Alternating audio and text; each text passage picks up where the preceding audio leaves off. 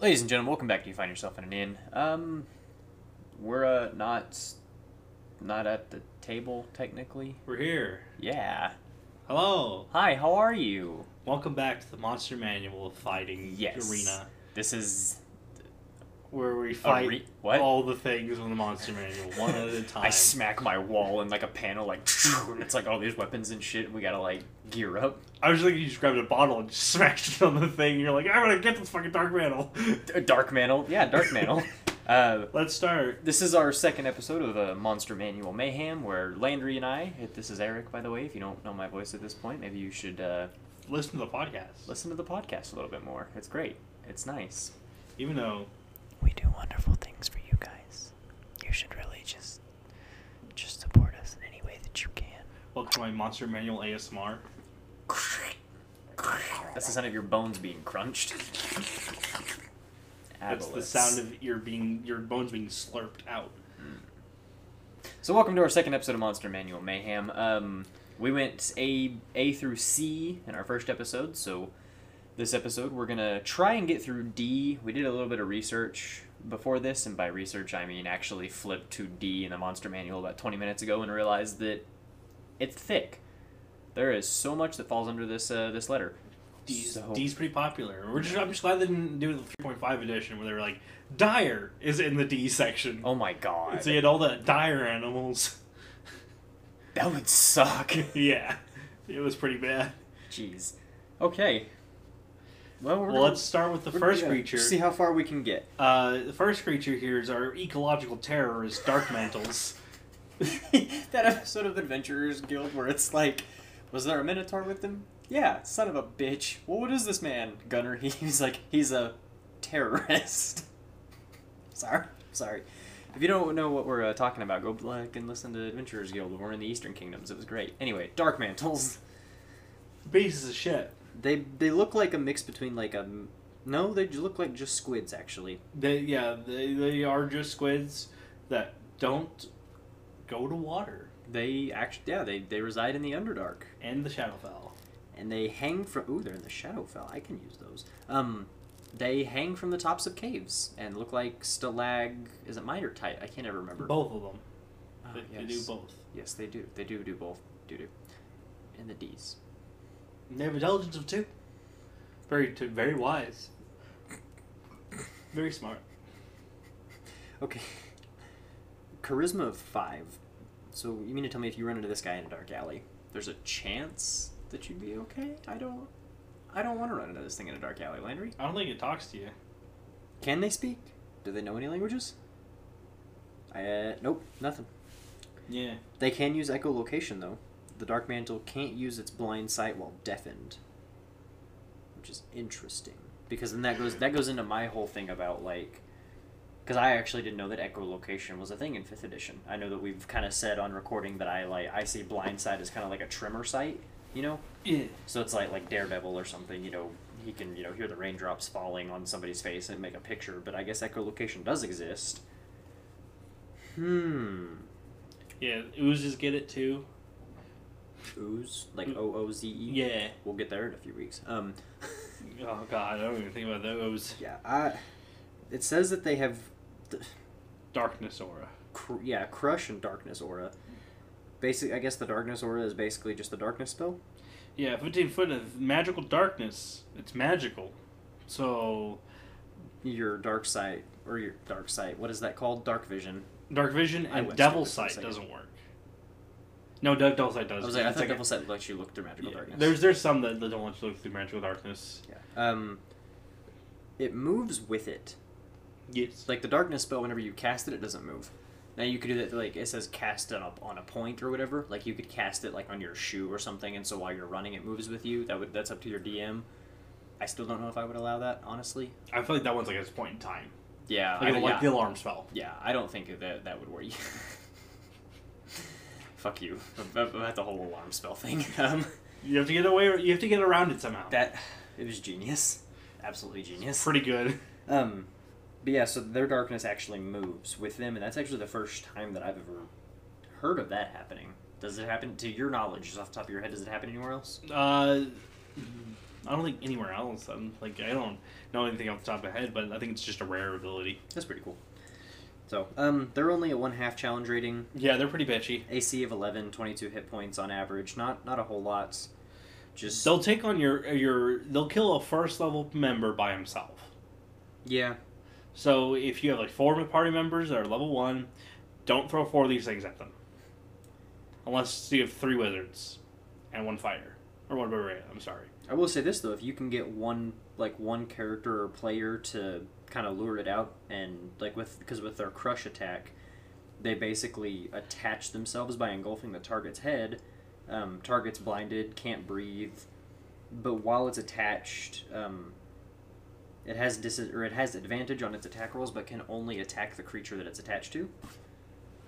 Um, its speed becomes zero, and it moves where the target moves. So you're literally just black bagging your players. Yeah. Love that. Yeah, not much to say. They're uh, they're cave squids, small monstrosity, unaligned. And that's all we got. They fly. They fly now. They fly now. Thirty feet. Yep, they do have 30 feet speed. I hate that. Plus two to stealth. Interesting. You know, so they like be these fucking stalactites, and they just kind of Just drop down or jump up at you. And fly at you. anyway, yeah, not much there. They're cave squids. Um, this one though, this one's kind of interesting. The Death Knight. Landry, what do you know about Death Knights? They'll fuck you up. They will fuck you up. They're that if they're challenge rating 17, one of the highest challenge ratings in the game. 18,000 XP of murdering on one of them. That's a lot of XP. 20 AC for the plate and shield. 180 HP. The big boy. Strong boy. He has like end of game player character stats. Yes, he's like a basically like a level like 16 I, yeah, I'd put him like a 16, a 17, something like that. 20 strength, 20 con. He's got fifth level spells, uh, and he has spell slots, but he's also makes three longsword attacks. So he's basically a level eleven fighter with fifth level spell slots. Hmm. So he multi-classed, and that's pretty spooky. it's, it's spooky. yeah. Uh, the lore behind these guys, uh, basically, whenever a paladin falls from its its oath, you know, falls from grace or whatever, and doesn't atone for you know its sins or seek what's the word that they use? Seek atonement. I said that atone for its sins. I knew what the hell I was doing. Um, basically, dark quote dark powers can transform the once mortal knight into a hateful undead creature. And they are mortal until redeemed. A Death Knight can arise anew even after it's been destroyed. Only when it atones for the life of wickedness and finds redemption can it finally escape the undead purgatory and truly perish. So even slaying a Death Knight will not slay a Death Knight. You can kill it, but it'll come back. So And- it's it, yeah, it's it's like we said before. This it's like a revenant, but Yeah. a little bit more hardcore. Yeah. So I mean, they've got you know a twelve intelligence and everything, so they're sentient. They can think, they can speak. It actually says what abyssal in common. yeah. Can my next character be a Death Knight? Uh, Um, this these stats and everything. no. Level one. Mm, yes. I was thinking maybe level three or five, but one we can definitely do. Yeah. Okay, cool. Um, They're chaotic evil. what's different? No, but yes, No, he's only got one for me. we, we're literally holding the same copy. That Yeah. anyway. Um, next thing. Yeah, they're they're, they're spooky. Um, They're pretty cool. they're pretty cool looking though. I would not want to fight one. I can tell you that. Well, y'all fought nine and y'all killed them. Yeah. Can we talk about the spell Compelled Duel for just a second? Yes. Because it's a first level spell. The Death Knights have it. Is that basically just like like the red soapstone from from Dark Souls? It's like I'm gonna cast Compelled Duel on you, and now you have to fight me if I you fail a save or something. no idea. I don't. Excuse us while we uh, run to the internet real quick. Dun, dun, dun, dun, dun. Please hold whilst we are working. Have we told you about our Patreon? Please hold while we are working. We, we don't have a Patreon. Did we tell you we are working? Please hold. We don't have a Patreon, but uh, if there's a little bit of interest out there, maybe uh, maybe we can get some exclusive content out there. Who knows? We'll It, ca- into it takes a bonus action, range of thirty feet. Only requires verbal uh, verbal components. That's it. So you just go fucking duel me.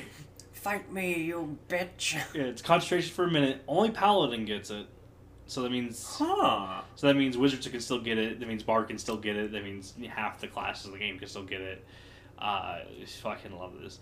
You attempt to compel a creature into a duel. One creature that you can see within range must make a wisdom saving throw. On a failed save, the creature is drawn to you, compelled by your divine demand for the duration. It has disadvantage on attack rolls against creatures other than you, and must make a wisdom saving throw each time it attempts to move to a space that is more than 30 feet away from you. Huh. If it succeeds on saving throw, the spell doesn't restrict the target's movement for that turn. Uh, the spell ends if you attack any other creature. If you cast a spell that targets a hostile creature other than the target.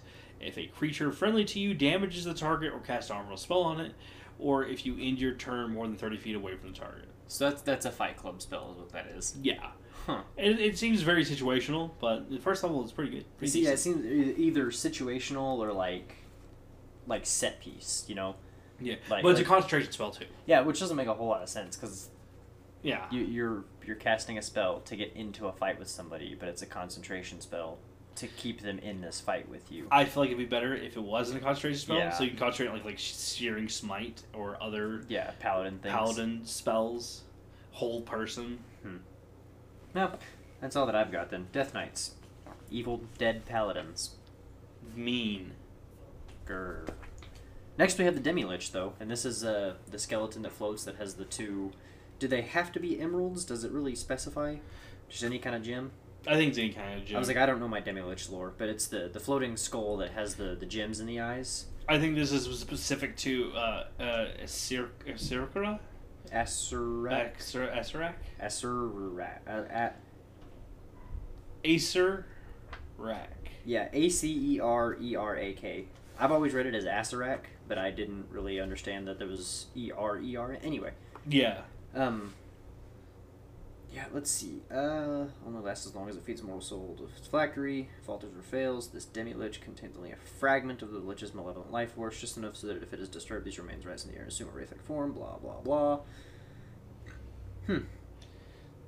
It's not a very strong thing up until you get to what it can actually do. Because, like, if you look at its AC, you're like, that's a pretty decent AC. But you look at its hit points, you're like, that's pretty low for a challenge rating 18. Yeah. It has hit points of 80. To, to give you the context, a level 6 fighter or barbarian should typically have about more than that. So, but a challenge rating 18, you're going to be like level 14 with three other members, probably. That's about your range. About three, four members of 14 fighting one of these things. One of these things. It gets, but it gets legendary resistances. So that means it can just say "fuck what you think" three times a day. Uh, Avoidance. It's it's basically uncanny dodge. yeah, it gets uncanny dodge. Uh, can't be. Uh, turn immunity. The demi lich is immune to effects that turn undead. So it, it, clerics are that their channel divinity, the you least used channel divinity that I've never actually seen being used once in this game.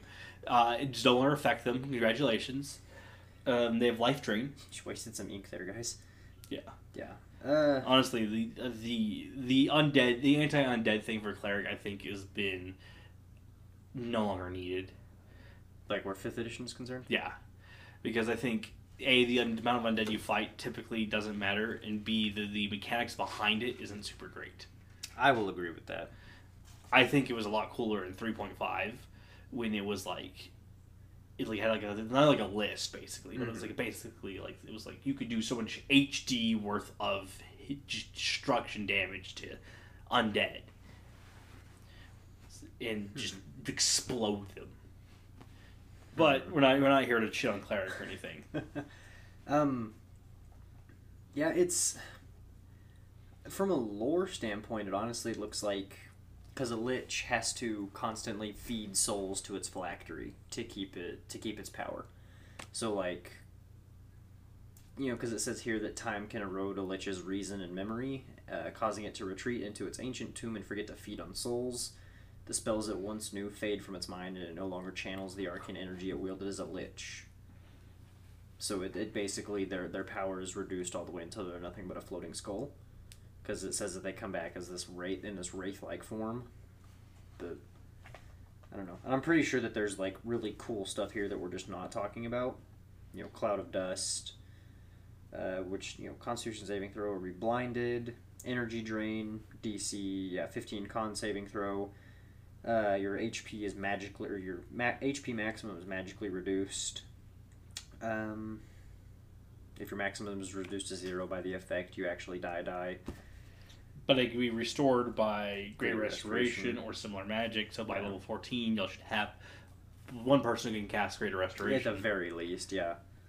Um, can bestow curses on people, things like that. But Yeah, it's not it's not a super powerful thing. Where it really gets cool stuff is when it gets its lair actions and lair traits, Mhm. which is a thing that um, a few of the really high powerful creatures get because fuck, why not?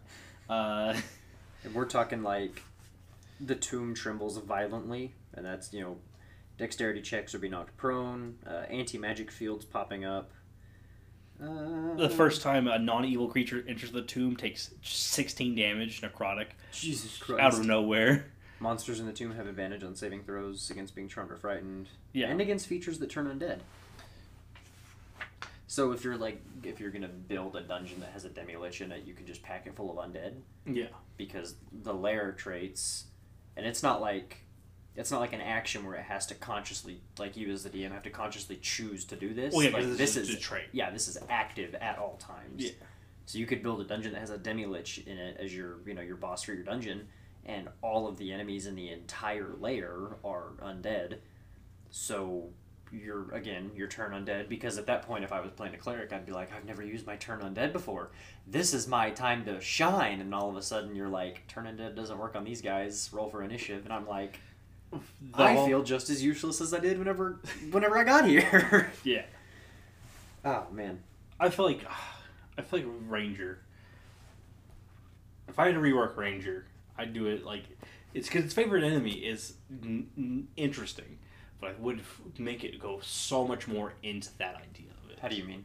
Like you're an undead hunter ranger, so you get like bonus to damage against the undead.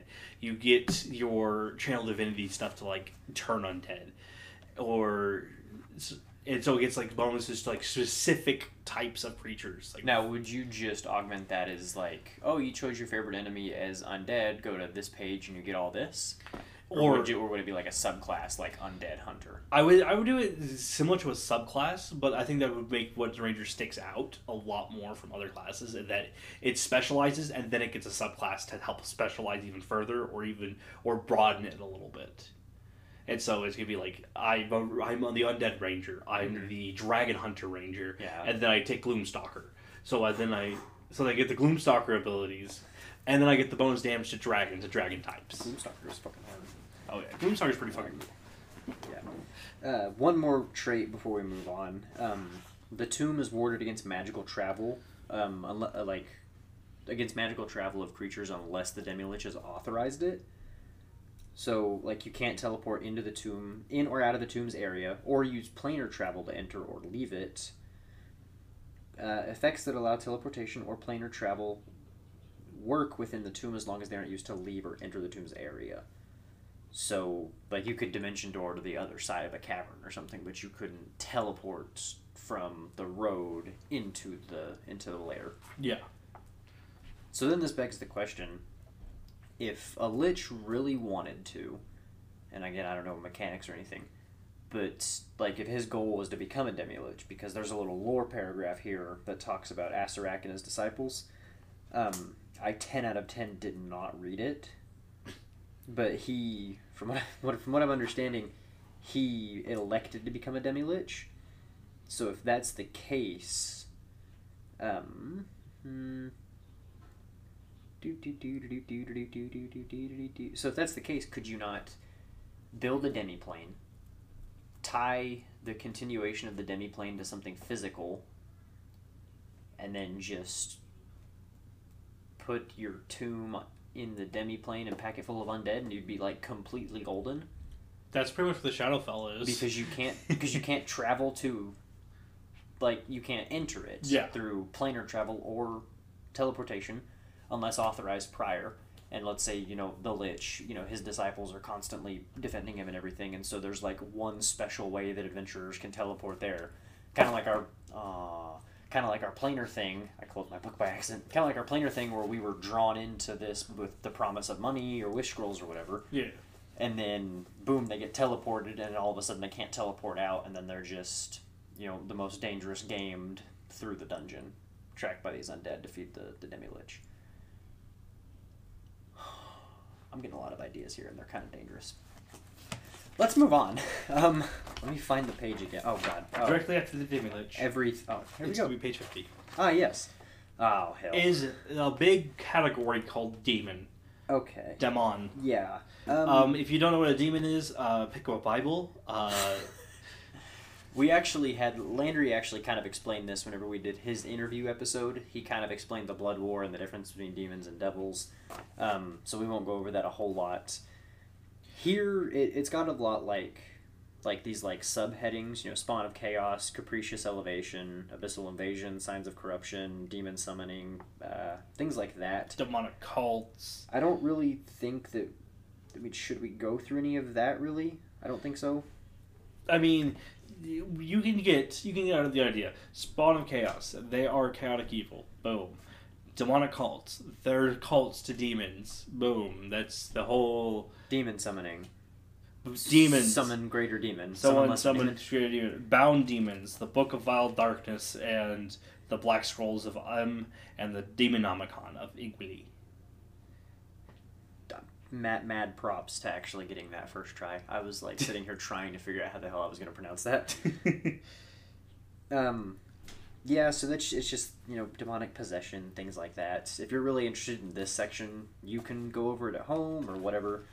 Um, we're honestly probably just going to kind of now let's it- talk about Demon Lords. Yeah, it was like it gives little paragraphs on like each demon and everything here, but then it also later on, a couple of pages later, it gives their stat blocks. How do you want to go about this? Well, because the the demons that are given stat blocks are not the demon lords; they're demons. Asmodeus doesn't have a stat block in this book. Asmodeus is not a demon; he's a devil. And no, he doesn't. and no, he doesn't. Well, like like demon lords is like Demogorgon and Baphomet We just talked about him earlier. and Lolth. Oh God, Yeah, I hate Lolth. Orcus. They're gods. They demon lords are gods. Then you get to like your your your demons that you fight in the game, like a Balor demon, a Barlgura, the Dretch, Galgapazuru.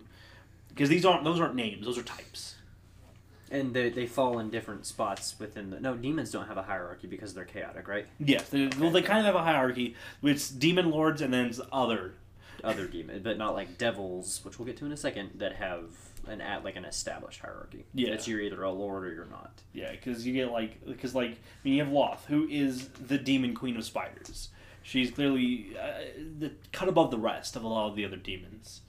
Then you have like Orcus, who's the demon prince of death and un or actually of undeath, who's pretty cool. Uh, he was the one of the big bad evil guys for fourth edition, and he was on their monster manual. Hmm. Uh, then you have Yin Yin Ogug. Yeenoghu. Known as the Gnoll Lord and the Beast of Butchery. Yes, he's the he's the the Lord of Gnolls. And Gnolls are actually a really cool race. We'll, when we get to G's, we'll talk about that. Uh, yeah, the demon lord, blah blah. He hungers for slaughter and just senseless destruction. Gnolls are his mortal instruments, and he drives them to ever greater atrocities in his name. Mhm. I kind of like this guy. Gnolls, where- Gnolls, where they come from, are so fucking neat because they are birthed from hyenas. Because I mean, that's what they look like as a hyena. Yeah, they're hyena people. But like, so like they do like this sow, this like foul sacrament to this hyena. The- So then eventually it was split open, and a gnoll will be born from it. that's fucking dope. Yeah, so it's and it's like and how they do it, this foul sacrament is they like sacrifice something and they have the gnoll eat, they have the, the hyena eat it, and it's like just like the child of a of a person, and they have the, the hyena eat it whole, and so that they can form it mm. inside and of the then belly. Out pops the gnoll. Yeah, and the hyena dies from this. Well, too. yeah, obviously. Yeah. That's that's cool. yeah, gnolls are pretty I, f- I feel bad saying that's cool because you know like sacrifice and Yeah. like hyenas being ripped in half and everything, but that's cool. yeah, they're but they're kind of like it's kind of like this weird like Native American and like African tribal Mhm. like idea set, Yeah. and so that's what I think is really neat about them is because Hmm. they, they take they take they don't they take from a lot of things that a lot of fantasies are kind of iffy to touch on just because Yeah. racism. Uh, it's I'm not going to say anything on that topic. Carry on. I, I have a lot to say on that topic, but we will save that for a very controversial tavern talk in our future. Yeah. But yeah, so that's what that's Gnolls are really cool. They're one of my favorite aspects of Dungeons and Dragons. That is pretty cool. Then we'll go to the demon types. And the, side note, this is why you should read through your monster manual because you learn cool things like that that you never would have thought of. Because the, the, my entire D and D career, I'm just like, wow, those are magical hyenas. Crazy, not interesting. Move on. And now I'm like, wow, I can't. no, they're, they're like witch doctor, shaman stuff. yeah, I was like, I kind of want to get to the G's now, so we can talk about Gnolls. But, but yeah, um, so you know, demon lords, and then demon just types. Yeah, these are your basic your basic demons that you'll quotation mark basic. None of these demons should be seen As or basic, touched yeah, upon no. lightly De- definitely not because they like- are all powerful beings of pure evil and ferocity. And like uh, Jonah in our Adventurers Guild campaign, he summoned for sure a Barlgura demon. That was the giant monkey demon that. Uh, when did he do that? The Barlgura demon? he did that in in Doria. And then y'all When got we beat were up by it. When we were fighting the. It was a living suit of armor or something, wasn't it? No, y'all weren't fighting that yet. Y'all were fighting something else. I think he actually did it then too, and then it almost sunk the ship that you were on. I think you're right because then the whenever we went to the funeral in the Eastern Kingdoms for the warden, he summoned that insect-looking one. Yeah, I don't remember the name of that. The the Chasme. Yes. Yeah, and it looks like a, a hornet, but we'll get there. Yeah. So, but these are your it- like Landry said, don't take them lightly because you know they're not. Um. Oh, that's for something other demons, right? But yeah. Um. Do you just kind of want to run through these? Yeah, let's go. Stat block and First, the first demon on the on, the demons that's the demon type is a Balor demon. Balor demon is a creature with a lightning sword and fire whip, uh, spread red evil wings and horns and breathing of flame. It is you one of the most iconic demons in all of fantasy. I, mean, I was gonna I would say fantasy in general because even you know Because Lord of the Rings Moria. has you know, Lord of the Rings has a Balor demon called the Balrog. You know, and that's what the Balrogs are, are these Balor demons, these huge fiends that have wings of darkness and evil. I didn't just make a fool of myself by saying that was in the Mines of Moria, right? Like that was in the Mines. That was in the Mines of Moria, Okay, I was like, I, I I'm not a huge Lord of the Rings fan, and I didn't want to sound like an idiot. This thing is a challenge rating 19, so that's 22,000 XP. That's enough to get a, a player from level 1 to level 12 if he just straight up kills it. Shit, really? I'm pretty sure. You can tell that I've never used level or uh, XP leveling. Yeah, it's a pretty, it's pretty, it's pretty ridiculous. Hmm. You just, you know, and then you're level twelve. Woo. Uh, When they die, they explode. Uh, 20 d6 fire damage. That's mhm. a DC 20 Dex save. They only make two attacks, which is kind of on the lower end for some of the higher challenge rating creatures. But each of their attacks, those are a longsword or a whip, they do a lot of damage, and they have bonuses to it. So one of them is like twenty one plus thirteen, and then another one is fifteen plus ten. So you got a whole lot of dick damage there. And that's. I don't. I, I, I say this a lot. I wouldn't want to run into this guy in a back alley. Yeah, no. Because it wouldn't be dark. Because of his lightning sword and his fire. And the fire aura. It- oh, yeah. Yeah, if you're within I five feet of it, you take aura. ten damage. Uh, I forget about that. Yeah. And then he's got magic resistance. So he doesn't even take magic damage. Like, But he deals magic damage. yeah. Oh, God. They teleport. They teleport now, Landry. And they fly. And they. Oh, Jesus Christ. They have a 40 foot movement speed, so they're outrunning anything but the monk. Uh, and they have an 80 fly, so then they're flying, and it doesn't matter what. and they're really outrunning everything. Yeah. The next one we're going to go to is a Barlgura. And this basically is just a giant monkey. It's a monkey. It punches. It running leap. It multi attack. It takes three attacks. It takes Bites. more attacks than the Balor. What is the so the challenge rating of a Barlgura is only five, Yes. whereas a Balor demon is nineteen. yes. Jesus. I love how varied these are. Um, the Barlgura has the ability to recklessly attack. You know, the whole t- get advantage but take disadvantage. Um, they cast spells. Yes. They have innate spellcasting. What the hell? They can cast disguise self, so they can look like other things. Yes. They can do invisibility, so you can see this motherfucker just disappear.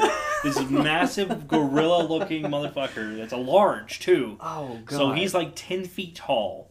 see, but disguise self only uh, lets you. It's like a foot foot taller, up a or foot foot, shorter. yeah, yeah. So he can look like, like he can look like a nine foot tall person probably. I, they they turn invisible, And and, they turn I invisible. hate that. They also have phantasmal force and entangle. So they can just entangle people and then come up and just start wailing on them because they just fisticuffs. Uh, tele- they have telepathy. Mm-hmm. Oh, it looks like all the demons do actually. Well, yeah, I'm seeing telepathy on like all of these. Yeah, but they Oh, only works with uh, the other abyssals. I found one that doesn't have one, what a cunt. but we'll get there. Sorry, uh, my my animals are going a little crazy. Um, but He's immune to fire. Oh no, he's immune to poison and he's resistant to fire, cold, and lightning. So Barlguras are hard to kill. They don't have a huge amount of HP. Have 68, an armor class of 15. But but it takes a lot to actually do damage. yeah, to them. cold and fire and lightning are doing nothing, and poison's doing even extra nothing. like literally nothing. Yeah, They can't be poisoned. They're immune to the damage of poison. they do only get a plus seven to hit, but the where they really come in is they have three attacks and they can be invisible twice a day. So they could do this that uh, twice. Oh god, that's awful. Carry on. Oh, and they also have the ability called Reckless. Yeah. Where they get advantage on all melee attacks. Yeah. But it, it's Reckless attack Yeah. for, for barbarians.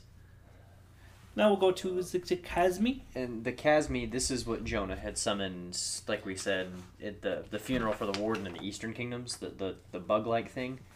Um. Uh. Again, can't be poisoned, at all. Immune to poison damage. Um, but it has this like real like droning noise that it does. Um. And will cause you to call, fall unconscious for ten minutes if you fail your, your save against that. That's what happened to Martin in the Adventurers Guild. Um, It can fly. they fly now. They can spider climb. Mm-hmm. Action. Proboscis. Proboscis. What? Or Probus- Proru- Because that's what the, the, the like like what a, like a bee has, not or a butterfly has. It has that's that's what its nose or mouth is. Oh, okay, okay, okay. I was trying to figure out what that was. Yeah. Oh, I got you. Um, just one of those kind of hit point maximum effects that a lot of these things seem to have. Um, yeah, it looks like a giant purple hornet, honestly, just without a stinger on its back. And like kind of man shape to it. Yeah, they're shaped weird. They have a they have hair. And looks arms. Like, looks like human hair. I Yeah. hate this. But you know what I hate more than the Chasme? the dretch. People who don't play Raid Sh- I'm just kidding. I'm I'm totally kidding. But anyway, um but yeah, more than the Chasme, I hate the look of the Dretch. He His face looks like it's melting. yeah, he looks like a mix between like a pig and a goblin and Well, he's only a small fiend. The Chasme was a large, so that Oh means yeah, I guess we could have it was a giant eight foot, fucking flying uh, Murder hornet. murder hornet versus a dretch, which is like a small little bitch boy of a. It's like a small dog. and I will also say they're only a challenge rating of a quarter. Yeah. So they're basically they're like they're like if you were to see a, a demon, it's most likely going to be one of these. Will you cut it out, please? We're trying to record a podcast here. Thank you. Sorry about that. Carry on, Landry. if you're gonna encounter a demon, it's probably most likely one of these, and like like the gates of hell open up, and all of a sudden you see these little fucking things just start running out of it, and this is what you're gonna see, whilst the big things behind it, which are really scary, come start coming out. Yeah, there's not much to say about these guys. Um, They have multi attacks that, and for one half, for one fourth, that's pretty neat. Um, fetid cloud. yeah, Ten- got a fetid cloud. Disgusting green gas extends out from the dretch. The gas spreads around corners, and its area is lightly obscured. It lasts for one minute or until a strong one wind disperses it. So you blow really hard, the just the, the cloud disappears. uh, DC 11 con saving throw if you start your turn in the cloud, and if you do, if you fail it, you're poisoned. Um, yeah, and if you're poisoned, you can't take a bonus action or an action. Um, oh, I'm sorry. You can take, An action, you can either take an action or bonus action, but not both. not both. But- and, you, can't, take, reactions. Yep, you beat me to it. Yeah, that's about it. Um, scary looking pig goblin people. 18 18 HP, so 11 AC. You're gonna be able to hit them quickly. Now this guy, he he looks like a mix of It's living like Larry. Take it to the extreme. pretty much yeah. It's like if living like Larry and Four Arms from the Ben Ten series had a child and you gave him like a like a tiefling head, I guess maybe. He's just got the, but he's got like little baby arms. Yeah, underneath his giant lobster claw arms. Yes. He's got uh looks like kind of like a, just kind of a scaled appearance to it. Yeah, but also hair. Yeah, haired legs. We're talking about the Glabrezu. Um, The Gleb, glab glabrezu. this guy's weird. Uh, challenge rating a nine, so He's on the harder. He's on the harder end of the scale. Multi attack. Takes four attacks. Yes. Two with his pinchers and two with his fists because he has four arms. His pincers can grapple people. he can also take two attacks with his pinchers and cast a spell, as compared to the four attacks. Um, his spell casting at will can be darkness, detect magic, and dispel magic. And that's not like a once per day thing. That's like whenever he wants. And then once a day, confusion, fly. And power word stun. No, thank you. So if you have under 350 HP, you can be stunned on island.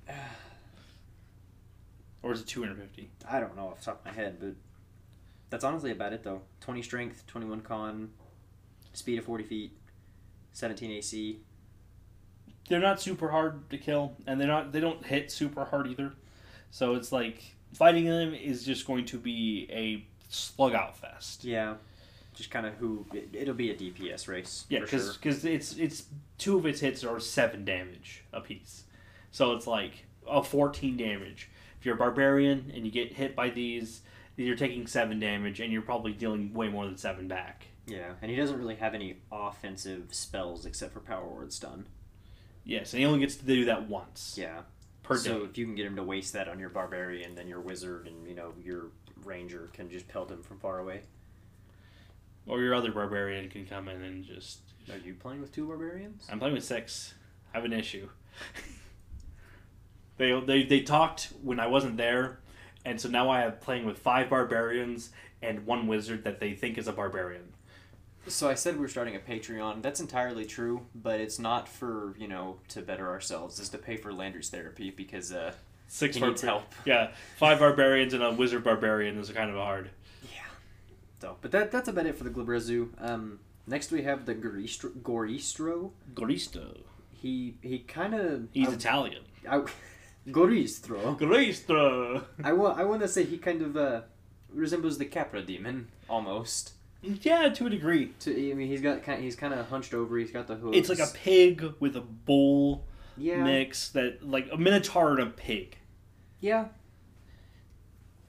yeah he he's He's it's, huge. It's funny. It's funny that you say Minotaur because one of his uh, abilities is actually called Labyrinthian Char, or I'm sorry, Labyrinthine Recall. The Goristro can perfectly recall any path it has traveled. That's I- all it says. I think it is because it's based off of a, a minotaur. Yeah. it's like a minotaur kind of demon. Uh, it's a big beefy boy, 19 AC, 310 HP. So it's Holy shit! yeah, it's one of the stronger ones of these creatures we've seen. Read that charge attack. Uh, gore or charge. Charge. So it's If it moves at least 15 fo- feet forward in the same turn, with a Uh, speed of forty, mind you. So I mean, and then it hits with its gore attack, the target takes an extra 38 damage. And must succeed a DC 21 strength saving throw or be pushed 20 feet away and knocked prone. and then its Gore attack automatically has a plus 13 to hit Holy shit! and does 45 damage. So that means in one Gore attack, it can do 45 plus 38 damage. So 7d10 plus 7d10 plus 7. So 14d10 plus 7 damage. And it doesn't spit because it because it has multi attack. Um, it says that it can make three attacks, two with its fists and one with its hoof. It doesn't specify the goring, but goring attacks are with your horns. So I mean that, that's kind of like a charge attack. So I imagine that would be it for him, but it doesn't specify that. So if you do use one of these, just keep in mind that you could easily kind of look because well, he's got a challenge rating of seventeen. So I mean he shouldn't level a player completely. I mean you should not throw this at your party before what level Level, level 17, if, you- like, you're if you have like four players, I'd probably put this out at a level like 12. I was like, you're good with the CRs, I'm not, but yeah. Uh, advantage on saving And throws. one of them. Uh, yeah, one of these things, not. Uh, no, no, don't put four against four. Uh, because then you'll kill your players. But uh, you have four level, four members, level twelve. They can fight one of these things, fairly decent enough. The AC, they'll probably by that time they'll have an easy time t- taking over the AC. HP will have enough HP that it'll continue to take some to have be around a few turns Yeah. and its multi attack will can put the hurt on like one player, two players. So it will she can really show a, a group how strong or weak they are. Uh, siege monster. Uh, the Goristro deals double damage to objects and structures. Fun little fact. That that, that I, I hate when they do that Why? Because it make it doesn't add any value. I'm just. I mean, Because most objects only have an HP of ten anyway. it raises a fair point. Moving on. um. So next we can there's there's three on this page now. Um, the Hezrou. He uh, challenge rating of eight. He kind of looks like a slot almost. He yeah, he looks like a, a bonier slot, Yeah. a spikier slot. Kind of like the Injustice One version of Doomsday, yeah. Mixed with a slot is what he looks like. Um, again, I mean, 19 strength, 20 con, He's a stench. kind of like troglodytes. Uh, if you, I mean, if you pass your save, you're immune to it for 24 hours. Advantage on saving throws against spells and magical effects, multi attack. That's about it, honestly. He, he he's all right. He's he's just a HP bag that you take out on, you know. Yeah. Um, Manes.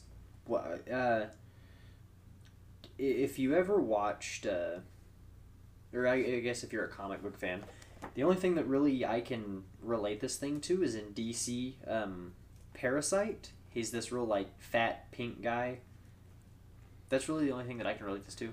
I would say like a like a bloated corpse, that a bloating decaying corpse that's small. Yeah, because he is a small fiend. Yeah, so it's like a three foot tall corpse that is bloated and pink and decaying upon arms and legs and face part of it and has claws.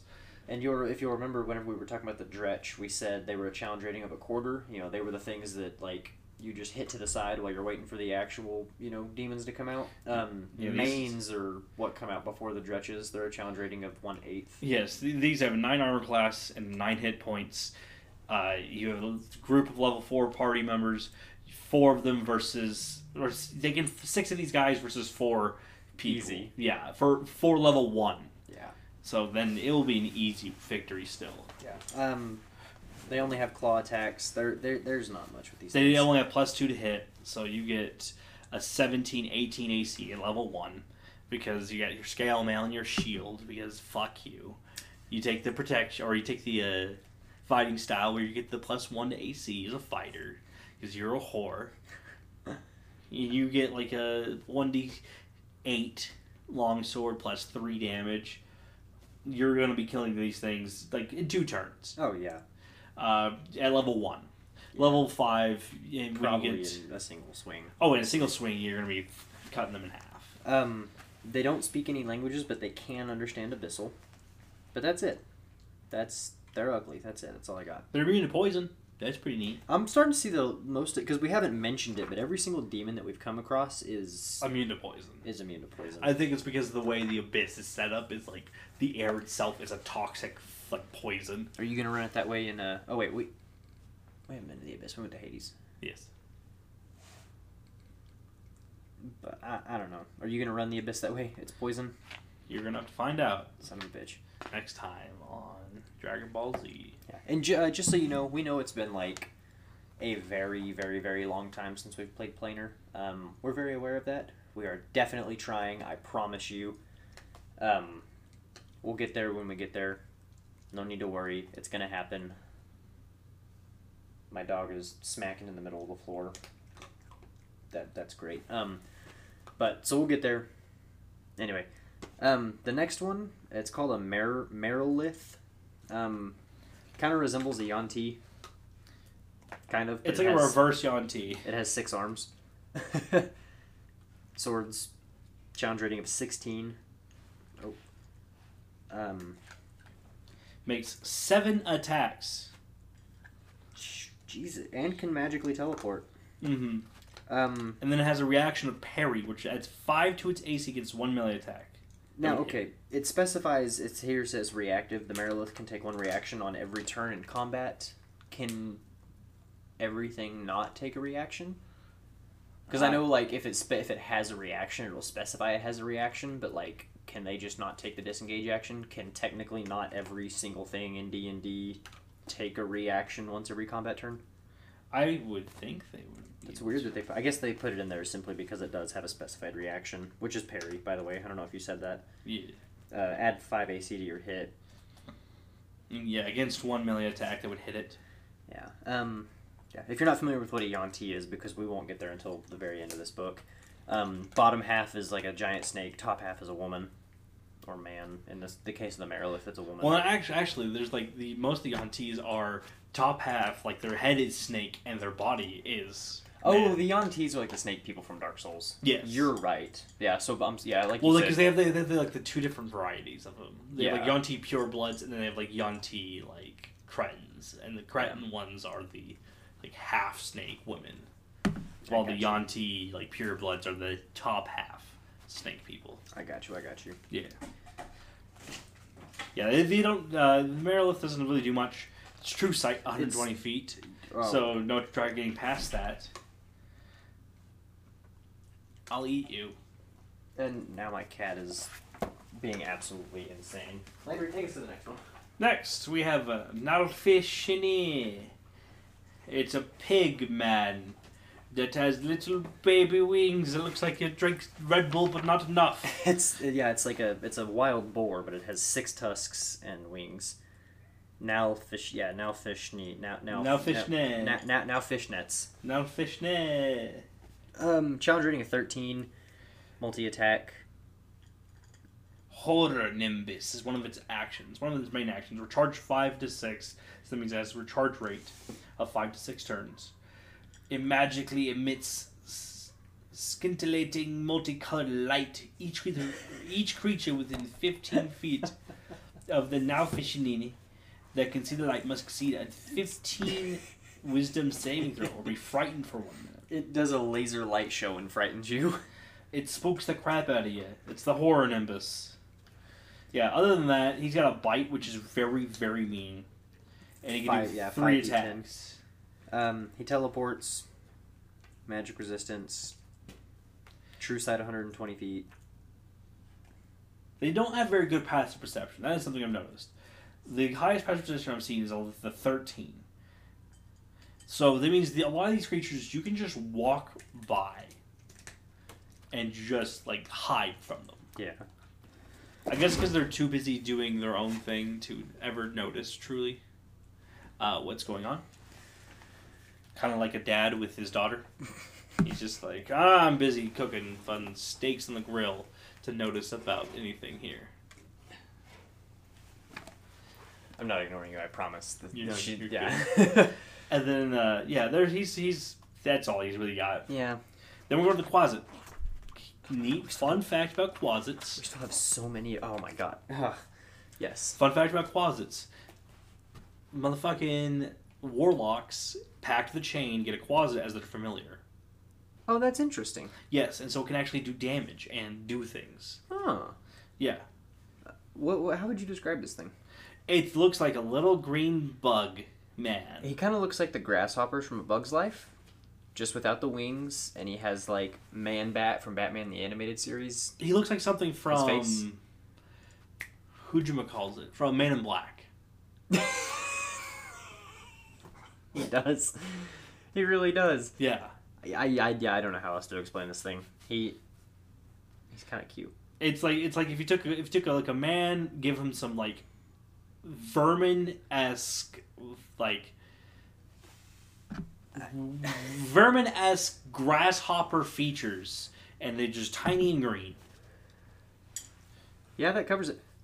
Um, They're shape changers though. They can uh they have a beast form apparently. uh, They can polymorph into a beast form that resembles a bat or a toad or a centipede. oh, I hate that. Its statistics are the same except for the speed change noted, and any equipment it's wearing it's carrying is reverted. Uh, is Is not transformed. yeah, it reverts to its true form if it dies. Uh, magic resistance. It takes one attack. Its claws, and then if it's in its beast form, it bites. Uh, can deal poison damage on that. Scare once a day. Just one of those things that can frighten you. Um, can turn itself invisible. That yeah, it's. I feel a lot of these demons. I feel like they have some of them have like one standout thing, and that's really it. Well, I mean that's how they really are. They're not. There's just a lot of them. Uh, ne- these this guy looks kind of cool. the shadow demon. If you've ever seen uh, that show that with the Death Note, yes, That is kind of what he looks like. Yeah. yeah, he just looks like a horn version of Ryu. I believe is I his think, I name. think it's Ryuk. Ry- Ryuk. I think so. Uh, neither Yeah, of because us- Ryu's the guy from fucking Street Fighter. Yeah. Uh, Ryuk, yeah. yeah. He um challenge rating of four. Hit point 66. He's vulnerable to radiant damage. That's the first one that's been vulnerable to anything. Light sensitivity. Mm. Um. So he he's, he's got more issues than he's got things he can help with. Yeah, incorporeal movement. Uh, he can move through creatures and objects as if it were difficult terrain. Uh, takes five force damage on average if it ends its turn inside of an object. But I mean that's anything that can pass through walls or people. I mean that's the same. Uh, It's resistant to fire, acid, necrotic, thunder, bludgeoning, piercing, and slashing from non magical attacks. Hmm. It's also immune to cold, lightning, and poison. and most of these have just been immune to poison. Yeah, so he's got quite a bit of immunities. So that's where he's sticking out. Is his resistances? That's why they give him one vulnerability is radiant. So you fucking you hit him with a, a smite, he's fucking done. Yeah, in shadow stealth, while he's in dim light or darkness, he can actually take uh, the hide action as a bonus action. What is that called for rogue? Hide bonus action, Yeah, it's like a second level thing they get. Yeah. It's uh, it's just I think it's like called like quick movements or something like that. or it's a Manu- maneuver, uh, cunning something. cunning actions. Cunning actions, because you can do a bunch of stuff on your bonus action instead of your full action. He has that. Um, that's it. That's really all. He's What else get those two? Yeah, he's medium. That's and uh, so do halflings. I. I just want to play. I just want to play. Next, we're on to the Vrock. V R O C K. Kind of looks like a. Like a Birdman. yeah. Like a fucked up vulture that has arms with talons and wings yeah. and a tail. Um, challenge rating is six. Magic resistance. Uh, two attacks, beak and talons. Uh, can reduce. I'm sorry. He uh, can exude like toxic spores. He also has a stunning screech where he goes, and you you lose your turn. Yeah, stunned until the end of your next turn if you fail your save. Um, on those spores, you know, you become poisoned and everything. But a target can repeat the saving throw at the end of each of its turns, ending the effect on itself on a success. And it, it says emptying a vial of holy water on the target also ends the effect on it. The I've- first and thus far only time I've actually seen holy water be useful rules as written. Yeah.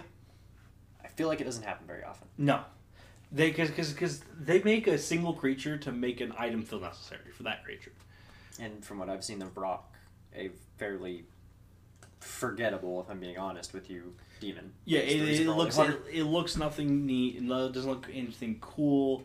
It has 104 HP, so it's a little, on the, a little bit of the tankier side for, for these lower end demons. I mean, he he flies. He has a forty foot movement speed and a sixty foot flying. speed. Majority of these guys fly though. Yeah.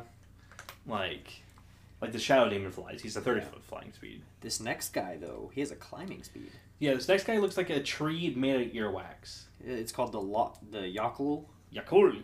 Y o c h l o l. Yo, yo, Yokulu. Yeah, I, I don't know. It's a shape changer. It has the ability to polymorph into a female drow or giant spider. Now that's interesting. I wonder why that is. Um, advantage on saving throws against magic, spider climb, you know, innate spell casting. Uh, at will detect thoughts and web, and then once a day he can dominate person. Oh, they're the handmaidens of Lolth, and extensions of the Spider Queens will dedicate as acting as her spies, taskmasters, agents of villainy. They attend their goddess in the demon web pits, but Lolth sometimes dispatches Yochlol as the material plane to guard her temples and to aid her most devout priestesses. I was like, where the hell are you reading that? But then I remember that we skipped over all the paragraphs that actually explained what the hell these things are. Yeah. well, I mean, to be fair, most of them are very shadow demon. Like I can, Yeah. I can understand what that is. yeah. Um. This is the only one that's made me need to like go back to like, what the fuck? Yeah, because honestly, a giant yellow tree covered in earwax, I never would have guessed that it was the servant of Lolth. A handmaiden of Lolth. Yeah. And why it has the ability to shape change into I mean, like drow or spider makes sense because it serves Lolth, but like why in the first place? You know. yeah. That's Like, I feel like it would be like a Drider yeah. or an Etten, Mm-hmm. because those Etten caps are like weird spider creatures that sh- phase spider kind of things. Uh, but just it has a mist form, so that's pretty neat about it. Transforms It's into a- spider climb. toxic mist. Um, the equipment that it has is, is also transformed. Uh, while it's in mist form, it's incapacitated and it can't speak, but it has a 30 foot flying speed, can hover, and pass through any space that isn't airtight. Uh, advantage on all the physical saving throws. Immune, immune to non magical damage while in mist form. Hmm. Uh, it can enter a creature's space and stop there. Uh, uh, the creature would have to t- pass a 14 con saving throw or be poisoned while it's in that space. And then while the target is poisoned by this specific ability, uh, it's actually incapacitated. Interesting. Very interesting indeed. Now, devils is uh, what we're on next. Kind of the same thing with the demons. It gives, you know, a, a breakdown of, you know, the lords of tyranny and their their hierarchy, things like that. Because devils, as compared to demons, actually do have one. Um, again, the whole once were angels, blood war, all that good stuff. Um, Yeah, they have lesser devils, greater devils, archdevils, uh, lemures, which is just the lowest form of devil. Uh, devils are overall sh- typically stronger than a lot of demons. Uh, devils are much more less individualized than demons. Let's just say that. because they're, they're like Like Uh, you can get promoted as a devil to a devil, new kind of devil, but you can't be as a demon. Demons are just kind of chaotic beasts that have no appreciation to order, while devils are like all about order yeah, and control. they're just jerks. Yes. So let's start at some of our, you know, we're starting at the first of the devils. You got your barbed devil. So CR of five. It looks like a green man that's spiky. It looks like a troll that's spiky. But yeah, yeah, they're medium. Yeah, I mean, and something that most of these things actually have devil sight. So we're not going to say devil sight every single time. We'll look and we'll mention it if they don't because they're devils and they should. And if they don't, there's probably a reason. I think it's Um, literally only the lemure that's not going to have it. Right, I think it's just because it's the lowest form. Yeah. But uh, devil sight, this one because like Landry said, he's all spiky. He has barbed hide. Um, can inflict uh, 1d10 points of piercing damage to a creature uh, grappling it. Don't grapple these things. Yeah, it's like trying to hug a, a porcupine whenever it's pissed off. It doesn't work. It makes three melee attacks. Um, alternatively, it can use hurl flame twice, which is it's three d six fire damage. Sets things on fire. It's like half of a fireball. Yeah. Um, yeah. Again, immune to poison. The next we get a bearded devil.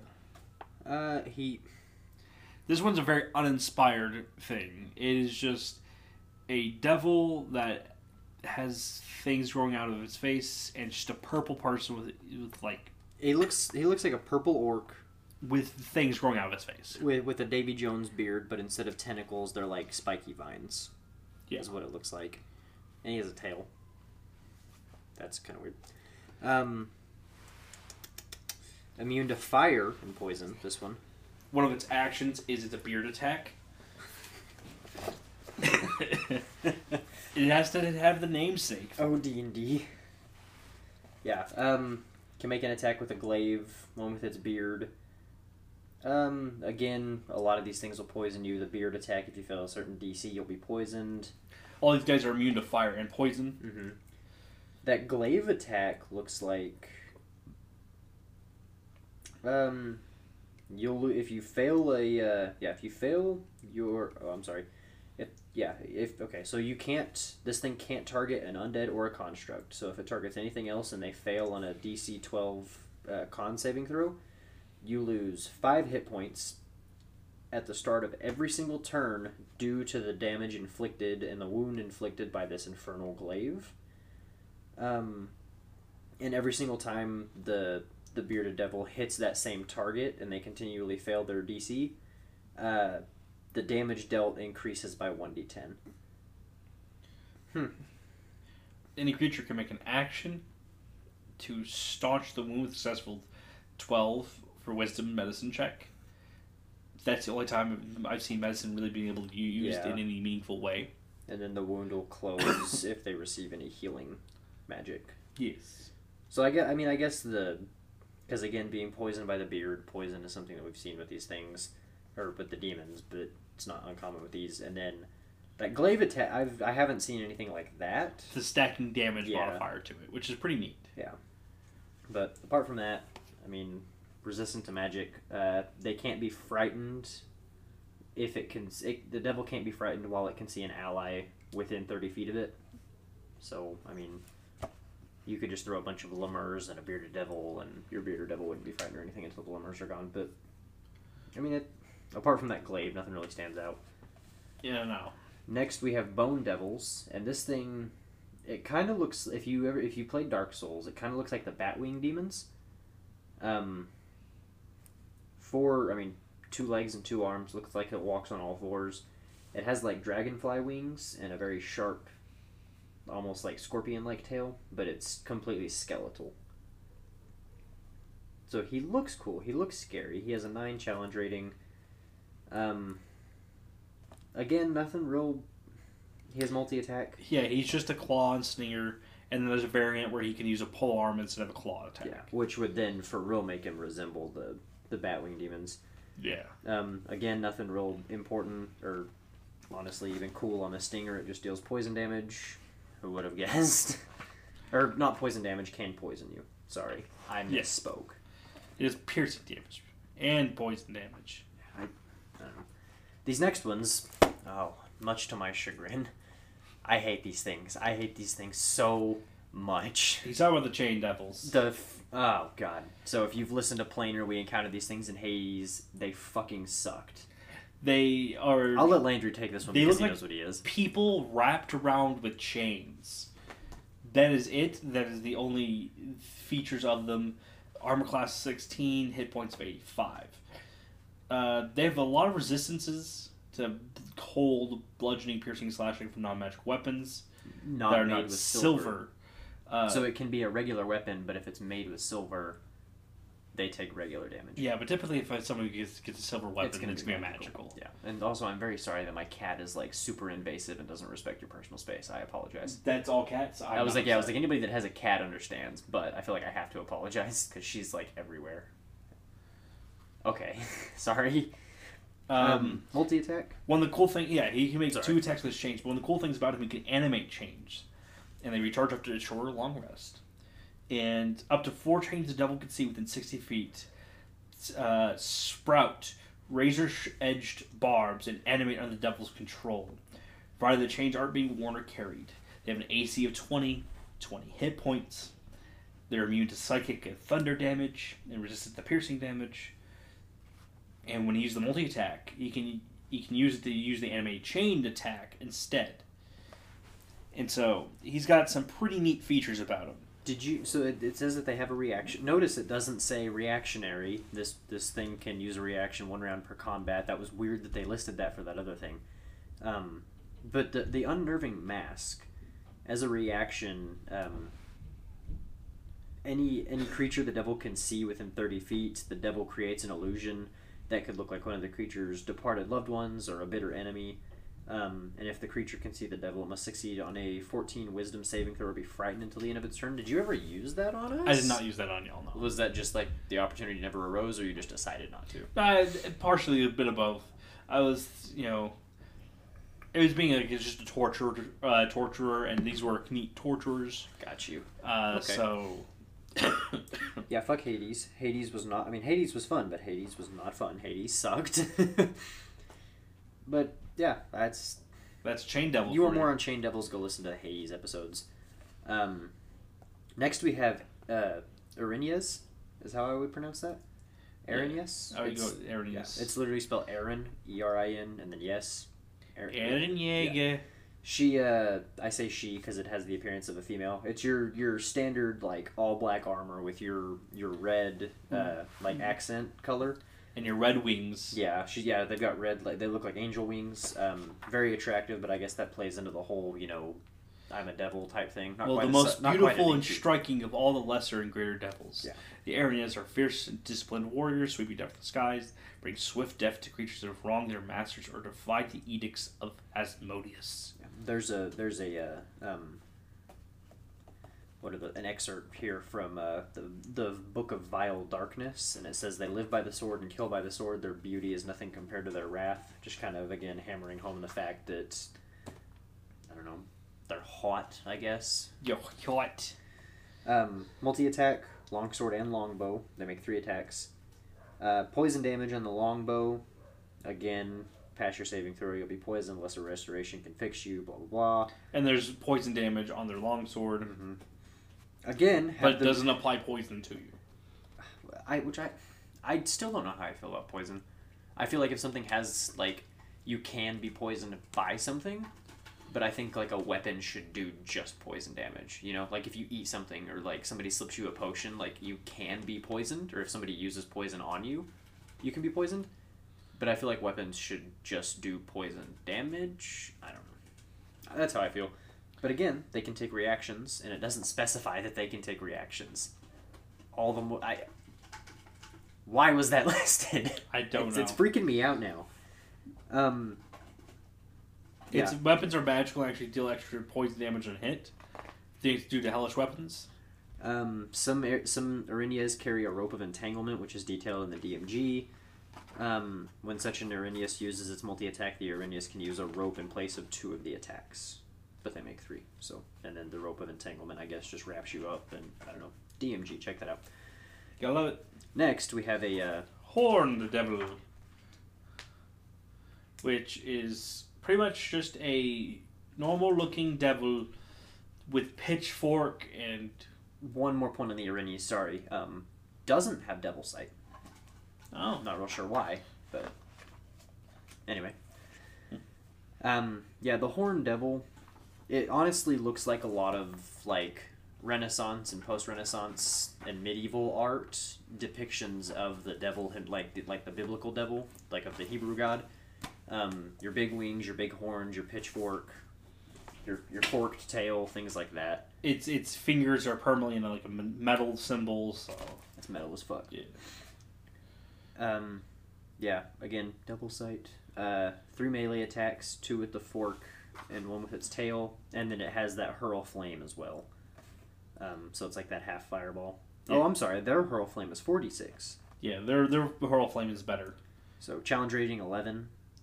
Uh, again, it's one of those uh, resistant to cold, and then Uh, piercing, slashing, bludgeoning from non-magical attacks made with silver weapons. Um, yeah, that's that's the horn devil. Just your usually whenever you think of a devil, like a like a lowercase d devil, this is probably the image that pops into your head. Whether you're a D and D player, I mean, if you're a D and D player, probably not this, but just like somebody who doesn't play D and D, whenever they hear the word devil, this is probably what pops into their head. You know, the horns, the pitchforks, the wings. This is this is pretty stock standard. Yeah, he's, he's got a pretty he's cool- your Bob Standard devil. He's got a pretty cool beard. I'm not gonna lie. Yeah, Um, and no nose. no nose, and no peen either. No. a common theme I'm seeing. Uh, next we have the ice devil, and this thing looks like a bug. Yeah, this one looks like a like a like a, a ant He's got like with a lizard. Yeah, Uh, he's a variant where you can have a spear. Most of the time, he does bite, claw, and tail attacks. Makes three attacks: one bite, one claw, one tail. he uh, it takes six turns to recharge, but he can magically form an opaque wall of ice, sixty feet. Oh, I'm sorry, and can see within sixty feet of it. That that makes no sense. It's a one foot thick and thirty feet long and ten feet high, or it's a hemispherical dome of up to twenty feet in diameter. That's kind of cool. Lasts for a minute or until the devil's incapacitated or dies. Uh, 5 AC, 30 hit points, vulnerable to fire damage, immune to acid, cold, necrotic, poison, and psychic. Um, Yeah, he's not vulnerable to fire damage. though. no, just his wall. Just his wall. Yeah, so that's that's that's about the neat thing he gets. He Yeah. gets a he gets a pretty neat wall. Yeah. Uh, like I said, I don't know if we said, but CR 14, AC of 18. 180 HP. Yeah. Next we have the Imp, Those are the second lowest on the totem poles. and I've never actually noticed this, but D and D imps actually have like an actual like scorpion tail. yes, like and exactly this is another looks. thing that the warlock pact the chain can get. Yes, because I actually no, I take that back. I was a trickery cleric. I had built a trickery. No, I think it was a war cleric. Anyway, I did something with a cleric and like ended up getting a little imp that would follow me around. Was like part of his class or whatever. That's it. That's all I have to say about about my my war cleric with the imp that followed him. Is that I made a war cleric who had an imp that followed him. That's it. Carry on. Um, challenge rating of one.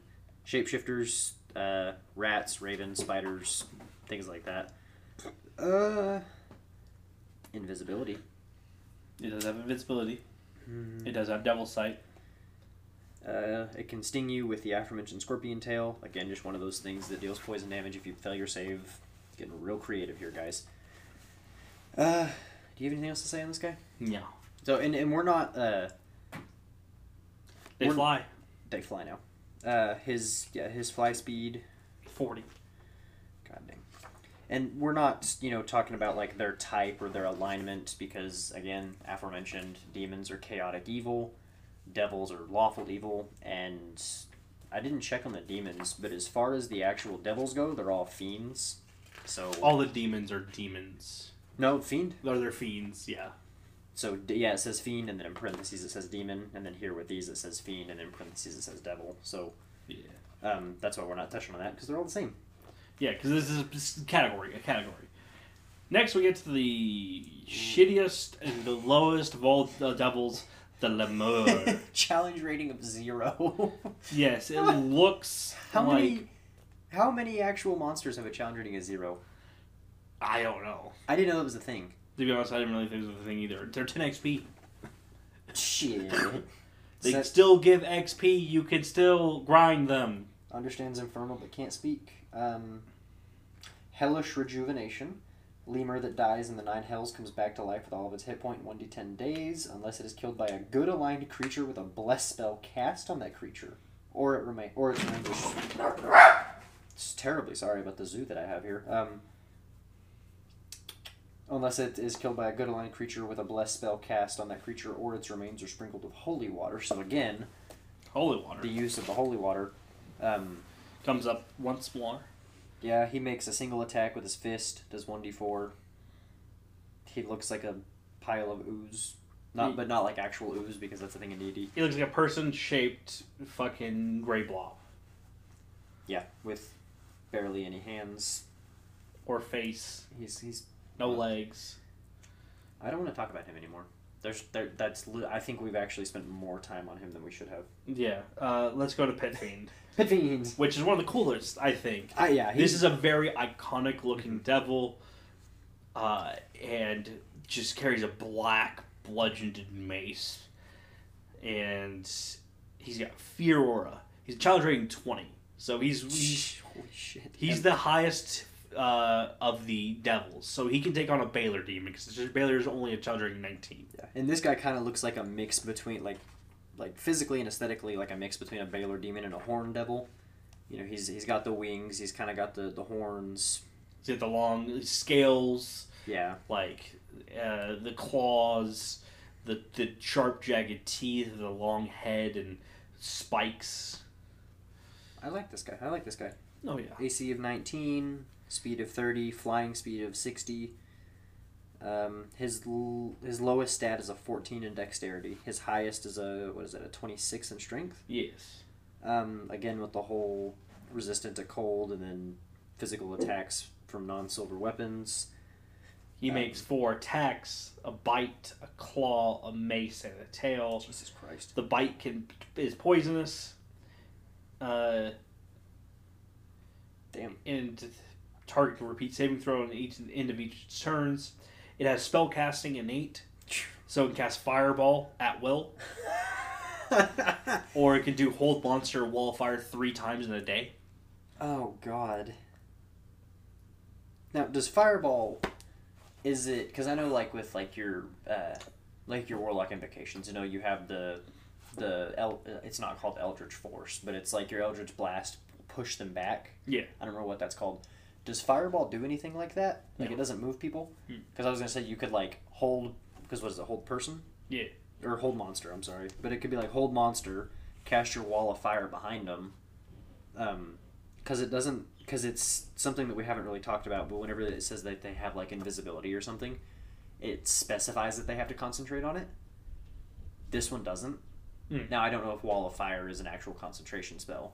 Um, I think hold monster is, but I mean because then that falls into like the specific versus general rules Yeah. it says that he can cast this three times a day, and I would say he would have to concentrate on it, except for the fact that it has specifically outlined which devils and demons do have to concentrate. So me personally, I would rule that he doesn't have to concentrate on Hold Monster or Wall of Fire. Would you rule it that way? Yeah, I I'd make him have to do the spells just like the normal spells. Well, either way, challenge rating twenty. Um, would not again want to run into him in a dark alley. Yeah. Um. Yeah, but I mean that's that's about it for him. The spell casting is kind of really where he shines through for me. That and the Fear Aura. Um, Four attacks too, which is Yeah. pretty pretty impressive. Yeah. And I know we're kind of like, ooh, more. We all stop, please. I know we're all like, ooh, more poison damage, but but I mean, if he wants to take all four of those attacks with his bite, because I know it specifies it has to be one with each, but I mean, if you really wanted to, that's a lot of damage. Um. Next, we have the Spine Devil. Mm-hmm. and challenge rating a two. Uh, it flies, twenty movement, forty flying. Flyby. The devil does not provoke opportunity attack when it flies out of an enemy's reach. A lot of flying creatures get this ability, so it's very very useful. And the reason why like a lot of these other flying creatures we we haven't said this they don't have it because they're mainly walking creatures that can fly. Mm-hmm. This is a flying creature that walks sometimes. Uh, so that's why He uh, he has twelve tail spines, and he can when he uses spines that will regrow when the devil finishes a long rest. he kind of looks like the the pterodactyl ghost from Scooby Doo Two Monsters Unleashed mixed with like a I don't know like a porcupine or something. Yeah, is what I would equate him to, and he carries a, a halberd. Um, but yeah, th those spike, those spines. I'm sorry, not spikes, spines. Um, one d four plus two damage. Oh, plus one d six fire damage. that's pretty neat. That's gonna burn when you pee. Literally. Um, yeah, I mean, apart from the flyby and the limited spines, he makes two attacks: one with his bite, one with its fork, or two with its tail spines. Oh no, yeah. Honestly, if you're if you're your DM using this creature have them fly away and th- throw spikes at Yeah. their at your opponents, at your at your players, and while something else is distracting them, holding them up. Uh, they're not going to do a shit ton of damage, but the only way they could do a lot of damage is with the tail spike because they're not going to do a lot with the fork and bite. No, because I mean, on your bite, your average damage is five. Your fork, your average damage is three. Your tail spine, your average damage is seven. Yeah, because it's four plus three. Yeah, so four piercing and then three fire, but that's one d four plus two piercing and one d six fire. So I mean, you have the potential of doing what is that? You do like twelve damage. Twelve damage. Yeah. I mean, which is literally over double the other ones. So Yeah. but but yeah, that's him. He's. I'm not gonna lie to you. I really thought that the demons and devils were gonna be a little bit more interesting. No, they're all very similar to w- exactly what they are. All right. Well, next we have uh, I don't know how you. I guess just kind of do this one the same way that we did demons and devils. Yeah, dinosaurs. Dinosaurs. Something I have not once come across in D and D. not gonna lie Uh, because nobody wants to find dinosaurs in their D and D game. Yeah. Surprisingly, But and it's there's only six of them in in fifth edition. Players, uh, not players, monster manual. you heard it here first, listeners. Dinosaurs didn't exist. But anyway, This is a game where devils and demons exist. Dinosaurs can exist too. uh, I, it's yeah. There's only six in the like you said in the fifth edition monster manual. They add more later on. But it's, I mean, if dinosaurs are your thing, cool. If they're not, they're not. Uh, the Allosaurus, the Ankylosaurus, Plesiosaurus, Triceratops, Pteranodon, and the T Rex. All right, if I need to explain any of these to you, uh, here we go. Allosaurus, big monster. It pounce. It eat. It's a meat eater. Yeah, that uh, Ankylosaurus. That one is. You should know that one. that's the one with the big club tail. yes. Um, I will say that Allosaurus on its pounce attack, uh, failure strength saving throw, you're knocked prone. Uh, if the target is prone, the Allosaurus can make one bite attack against it as a bonus action. That's kind of cool. That's it though. Then you get Pelesiosaurus. Plesiosaurus, Plesiosaurus. It's underwater. but It- only for an hour. It, it, it eats fish and it's child rating too. It's very large. A pterodon. Pteranodon. A pterodon. It's like a pterodactyl. Flyby. It has flyby. It's it's it's one of those flying creatures that I said that we talked about. Flies. Triceratops. Oh my god! If you don't know what a Triceratops is, it's like the second most iconic dinosaur out there. Please watch Jurassic Park. It's a very good movie. It has a goring attack. Of course it does. Yeah. Uh, failure strength throw, you're knocked prone, and then kind of like the Allosaurus, if you're prone, it gets a make a, a stomp attack against you as a bonus action. And That's twenty two damage. Yeah, on average. Yeah. And then the T Rex. If you don't know what the Tyrannosaurus Rex is, read a, open your eyes. It's the only dinosaur that gets multi attack. yes. Um, It can make two attacks. One with his bite, one with his tail. grapple you. The bite can grapple you if you fail uh, your uh, your check, If you're medium or smaller. Yep. Which you should be because This is fifth edition. yeah, We're all medium or smaller. unless you're gonna homebrew that like loxodons and centaurs and everything are large creatures because they definitely should be. But you know, who were we to say? No, a centaur is a pony man, Just saying. Um, not a horse man. Just saying. Yeah, there you go. There's your dinosaurs. There's your, there's your dinosaurs. Yeah, they they they do what dinosaurs do, and that's they're hit bags that do nothing else. Pretty much, yeah. Um, Um, I will say the highest challenge rating of all the dinosaurs listed in the monster manual is eight, and that's for the the T Rex. Obviously, fun fact: lowest challenge rating is a fourth for the Pteranodon. Yes. the Tyrannosaurus Rex is the only thing you cannot wild shape into if you're Circle the Moon Druid, because its CR is too high. really? Yes, because you go one third of your level. Its CR is eight, so that means you need to be 24. level uh, twenty four. So yeah, the last thing you can turn into is a woolly mammoth That sucks, dude. at CR six, and that means you have to be at level eighteen. Yeah, but anything else, yeah, Tyrannosaurus Rex is the only thing you could not be, which I think is so stupid. But whatever, That's funny. because it's not even like they're not even that great. They're really not like, and then you, but you could do the thing where you know. Uh, players are better at. well, and I was gonna say like uh, that whole exploit type thing. Uh, summon woodland beast, the spell. Mm-hmm. You can summon a bunch of pixies. Pixies have the innate spell casting. They cast polymorph. They could polymorph themselves and the players into T Rexes, and then you're just dominating the battlefield as soon as you get the level to cast summon woodland creatures. So you could do that, but I mean, like outside of that, and it could just be because I've never really had any interest in playing a druid or anything. Outside of that, a T Rex doesn't sound all that cool to me because I've the only cool thing about it from a player standpoint is being able to turn into one. Which is pretty fucking cool. I was like, I mean, it- it's cool. I just, I don't know, because even like Nate in Adventurers Guild, like whenever he was turning into the Hydra, like I just, I don't know, Hmm. I don't want to turn into things, you know.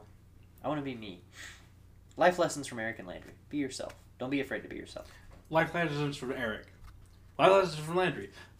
Don't be yourself. You're a fucking loser. Be someone cooler, like Landry.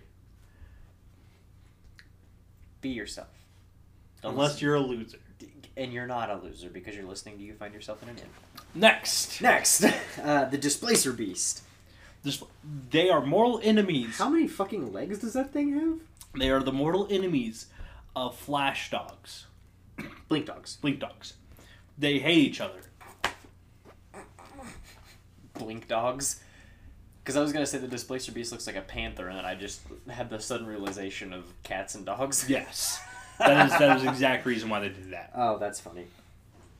Displacer Uh, Beast is it like an eight-legged or six-legged? I think it's six. three yeah, on each side. six-legged uh, uh, panther with two tendrils that come off its back Yeah. that are covered in spines. And this is it's like a this looks like okay like in Stranger Things because I know the Stranger Things Demogorgon is different than the actual 5e Demogorgon. yeah, because the actual Demogorgon is scary. Yeah. Um, but like the Stranger Things Gorgon, whenever he like op- or Demogorgon, whenever he opens his like flower head type thing, Yeah. like you know the, the spikes that are on like his the inside, like his teeth. Yeah. That's what the ends of these tentacles look like, and I Or like imagine they kind of do the same thing. Or like the Quiet Place creatures, because they are just rip-offs of the Hey, Stranger you're- Things. Yeah, you're where it opens up like that. You're right. I always forget about that movie. Th- It's a good movie. It's just that when they show the creature, it fucking ruined it. Yeah, creature features should not do that. Take notes. But yeah, it it looks like a panther, but it has six legs, uh, real long tail, and then two tentacles that kind of come up out of its shoulders.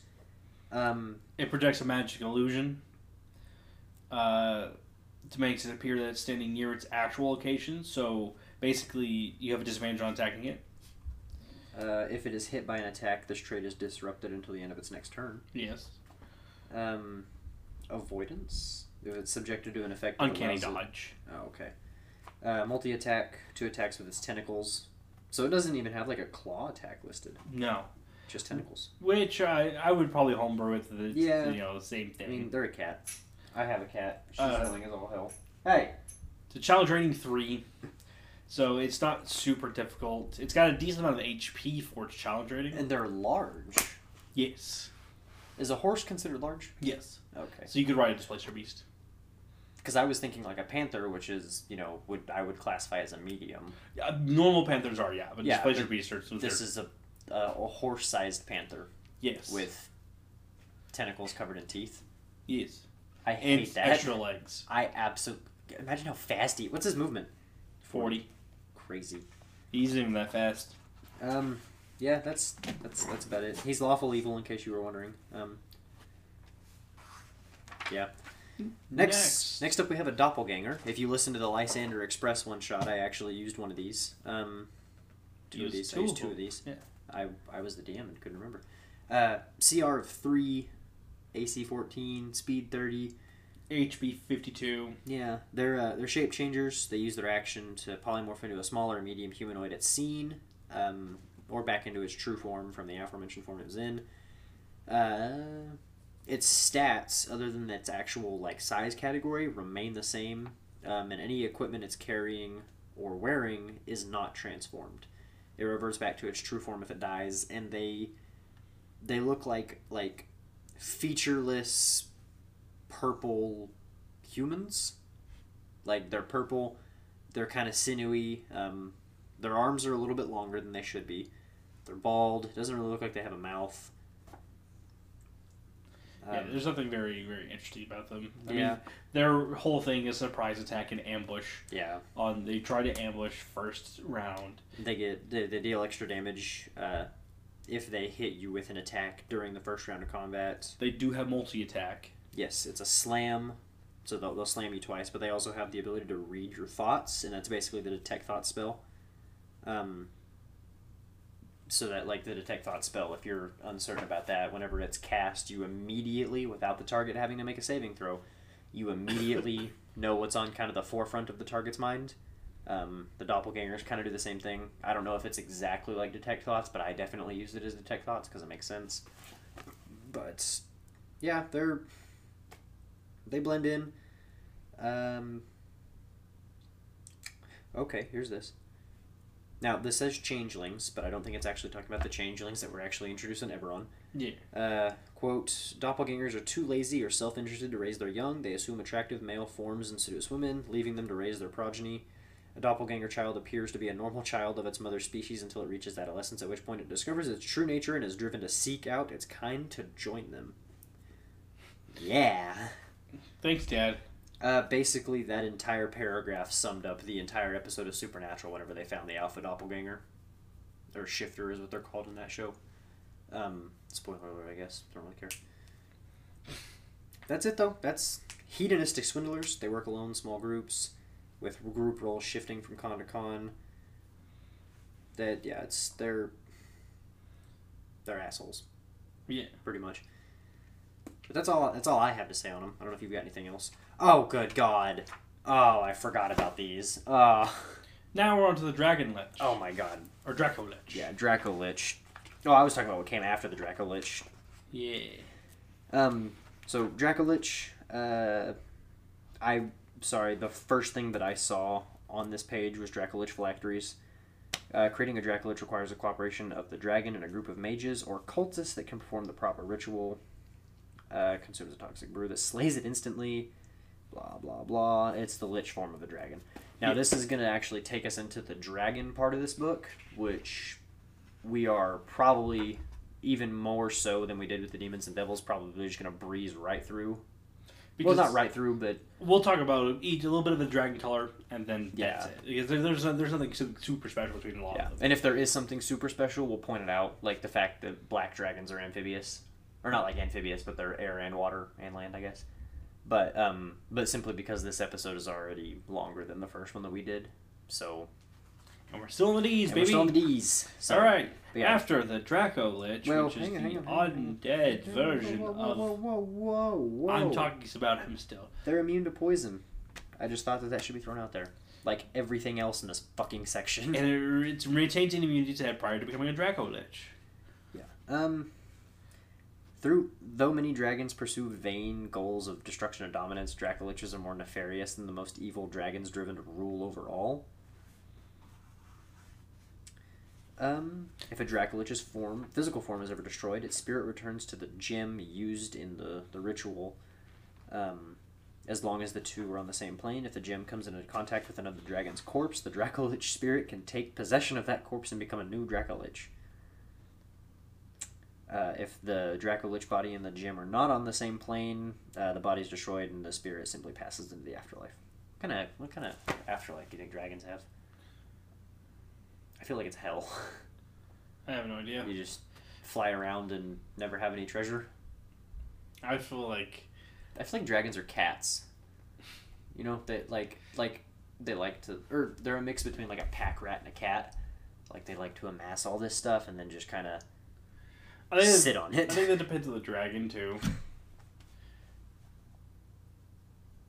I don't know. I don't know. I'm not a huge fan of dragons, in case you can't tell. But That's why I think there's more of the evil dragons, especially red dragons who are greedy and stuff like that. Yeah. Because you get like blue dragons who don't give a shit about like treasures. yeah, and like me as a DM, if I ever did use a dragon, because I plan on using dragons, but it's gonna be be like in watery depths. You guys will probably encounter you know a giant dragon hoard, and the dragon you know who owns the hoard because Yeah, said dragon up Yeah, hoard. because I like the idea of viewing dragons as like hoarders, and they do what they can to amass this wealth that they're never going to use. But they also might, you know, they're intelligent. They can speak to you. They can cast magic. You know, they they can be a big mover and a shaker. So I'm excited to use dragons like that, but as far as like fighting them and everything, whatever. Um, adult blue Draco Lich. Yes, that's uh, basically you pick a dragon Oh, type and you throw the Draco Lich. Okay, t- I was like uh, that's the template on it for that. Okay. Yeah, and same thing with the drag- Shadow Dragon. Okay. It's uh, a different kind of dragon, but you just throw a template over it. So it's just. No, wait, just a second. What? Say that again. The Shadow Dragon. So like with the Shadow Dragon, it's a similar concept with the dragon Lich. You just put a like young red dragon and you put Shadow on it, the Shadow Dragon template on it. So it's just like it was raised in the Shadowfell or something, or like accidentally went through a portal to the Shadowfell. Uh, Shadow Dragons are true dragons that were either born in the Shadowfell or transformed by Okay. years spent within its dismal confines. Oh, okay. Some Shadow Dragons embrace the Shadowfell for its bleak landscapes and desolations. Others seek to return to the material plane, hungry to spread the darkness and evil of the plane of Shadow. Oh, okay. Well, that's cool though. Yeah, so basically, the I like the Shadowfell has an impact on the spirit of itself of the dragon, and so it becomes a like a young red shadow dragon that like detailed in the book. Okay. Um. They yeah they give you know things about it um on the Shadow Dragon template like how to basically build one. Um, fun fact: the Draco Lich can't be turned into a Shadow Dragon since it loses its draconic nature when it becomes undead. Yes, because it's actually just a huge undead. Just throwing that out there. Um, but like when you take whatever dragon it is and turn it into a Shadow Dragon, uh, gains resistance to necrotic damage. It gains proficiency in stealth. Um, it gets resistance to damage that isn't force, psychic, or radiant. While in dim light or darkness. Yes, sorry. Uh, and then while in dim light or darkness, it can take the hide action as a bonus action. It gains sunlight sensitivity. Um, if the dragon deals cold, acid, fire, lightning, or poison damage with its bite, change that damage type to necrotic. And it also has a shadow breath. Any damage dealing breath weapon possessed by the dragon deals necrotic damage instead of its original type. Um, a human reduced to zero, or a humanoid, I'm sorry, reduced to zero HP by this damage dies outright and an undead shadow rises from the corpse and acts immediately after the dragon in the initiative count. Shadow is under the dragon's control. That's interesting Yes. because I could completely smoke one of you guys on your pirate ship. His body falls, and as soon as the body falls, it's like bloop. Shadow stands up and immediately gets to go. Hmm. So Landry, you want to do that thing where the player works with the DM and he's like, "Hey, I have something that would be a really cool idea. I'm going to build a super like low level weak character that I don't care about and let you kill him off in the first session to make a cool set piece." If this is the set piece you want, sure. No, we're not doing that. Specifically because the other members of the show can listen to this and know that I have those ideas. But, but yeah. So and then it gives the stat block for a young red shadow dragon, but again, just all those. You just apply that template to any other dragon type and you're fine. Yeah. Now we go on to the majority of dragons. Okay. Now I will say, um, the time of recording of this episode, it's November tenth, twenty twenty one. You'll, pr- I mean, you're obviously going to hear this on a different day, but um, No. You must listen day one. Fizban's Treasury of Dragons came out uh, last week, two weeks ago, something like that. Last, like, I think it was like the beginning of this month. Um, Fizban's Treasury of Dragons came out, and it's actually added and redid a bunch of stuff with dragons. If we feel the need to, I think we'll go through that book at a later date. Maybe have like a, a dragon centric episode, Yeah. possibly. Um, but we're just going to go straight from the monster manual simply because, well, odds are more people are going to have the monster manual version of dragons than the Fizban's version of dragons.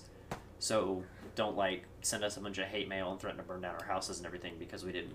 Yeah, because we're also going to go Yeah. through the Mordenkainen's and yeah, Volo's that, that, yeah, that's the and plan. win their own book. yeah, that's the plan. Whenever you know get through the monster manual, we're just gonna move on to the next. You know, bestiary. Is it bestiary or bestiary? I think it's bestiary. I, I was like, I've always read it bestiary, but I was never sure because there's usually beasts in the bestiary, so I thought it was always like a play on words. But It could be bestiary because it's because it's it's there's no a though. I've always said bestiary Hmm. because it's like the monsters that I've bested. I don't know. It works on both levels. But we're gonna go through each bestiary book and, you know, talk about it as it's written. Um, you know, if something comes out and it completely changes the nature of doppelgangers, we may touch on it. It may be smack dab in the middle of an actual play episode. We're not real sure, but hey, pfft. but So, but dragons, like I said, if you've read Fizban's and we say something that is contrary to what is said in that book, cut us some slack, all right? We're getting there. But, God, All right. pissed me off. So Landry, take it away because you know a shit ton about dragons. dragons, the the mainstay thing of Dungeons and Dragons. Well, the second mainstay because you know Well, dungeon dungeons comes last, like alphabetically. Fun fact: they were going to name it Dragons and Dungeons, but that didn't have as much appeal. It- yeah, to I was like, it doesn't have a very big ring. Yeah, I, well, I there- come I come for the dungeons. I end up staying because the dragon burned down my carriage and I can't get a ride home. exactly. Uh, yeah, well, it's because the dragon is found in the dungeon, and so you do the dungeon first, and then you find the dragon. And there's typically more dungeons than there are dragons. Could you Because- imagine if there was a dragon in every single dungeon? Y'all would fucking hate me. The economy of this world would be destroyed. Yeah, how many hoards of fucking gold is there? I mean, I guess when and when you have like these actual people who can actually turn lead to gold, What little spell is that? like fucking probably level three, knowing this game, We'll work on that. or level like nine because this game also because this game you. also, yeah. yeah. So we'll start with the age and sizes of dragons. The smallest and youngest dragon being a wyrmling. This is five years or less. These are basically just born dragons. So and we we fought a wyrmling in the uh, if you remember the wild goat chase one shot. Whenever the the bad guy turned his bed into a wyrmling, this is kind of what it was. It was just a super super super young dragon, pretty much. Yeah, they're But he size. was also made out of bed out of a bed. So yeah, size medium. Landry, carry on. Sorry. Yeah, you're good. size medium. They're they're small. They're the weakest of the dragons. They can be beaten by lower level parties uh, because most of them consists from challenge rating one all the way to challenge rating four for a red dragon. And the reason why, and when we get to red dragons, you'll see that their challenge ratings are a lot higher for no reason whatsoever. Because red dragons are more iconic of dragons. Those iconic dragons, so it's like that's the dungeon. That's the dragon of the dungeon. So that's why we're gonna make him more powerful. Then you get young dragons, which are large, which are which are about six to hundred years old. So it's a pretty, pretty big, pretty big range there. But yeah, so this is when you get your actual like they're starting to become a dragon. Yeah, and like I would like Wyrmling. What is the famous painting? I don't think it's Saint Michael, but where he's like on the horse and he's putting the spear through the dragon's mouth. You know what I'm talking Mm, about? yes, that, that yeah. real famous Renaissance painting. Yeah. Again, I don't think it's Saint Michael, but part of me does. But like that's what I would call a Wyrmling, because it's still very small. It doesn't really have wings. It's kind of like on the ground, still withering. I mean, it's technically a medium. It's fairly large in that painting, Yeah. but it's like whenever somebody says Wyrmling, that painting is what I think of Yeah. because that's what I equate them to. But so I'm carry on, please. Keep keep. You're doing so great, Landry. I just Thank want you to know that I think you're amazing, and God, I just Now that dragon can reach the coveted age of 101.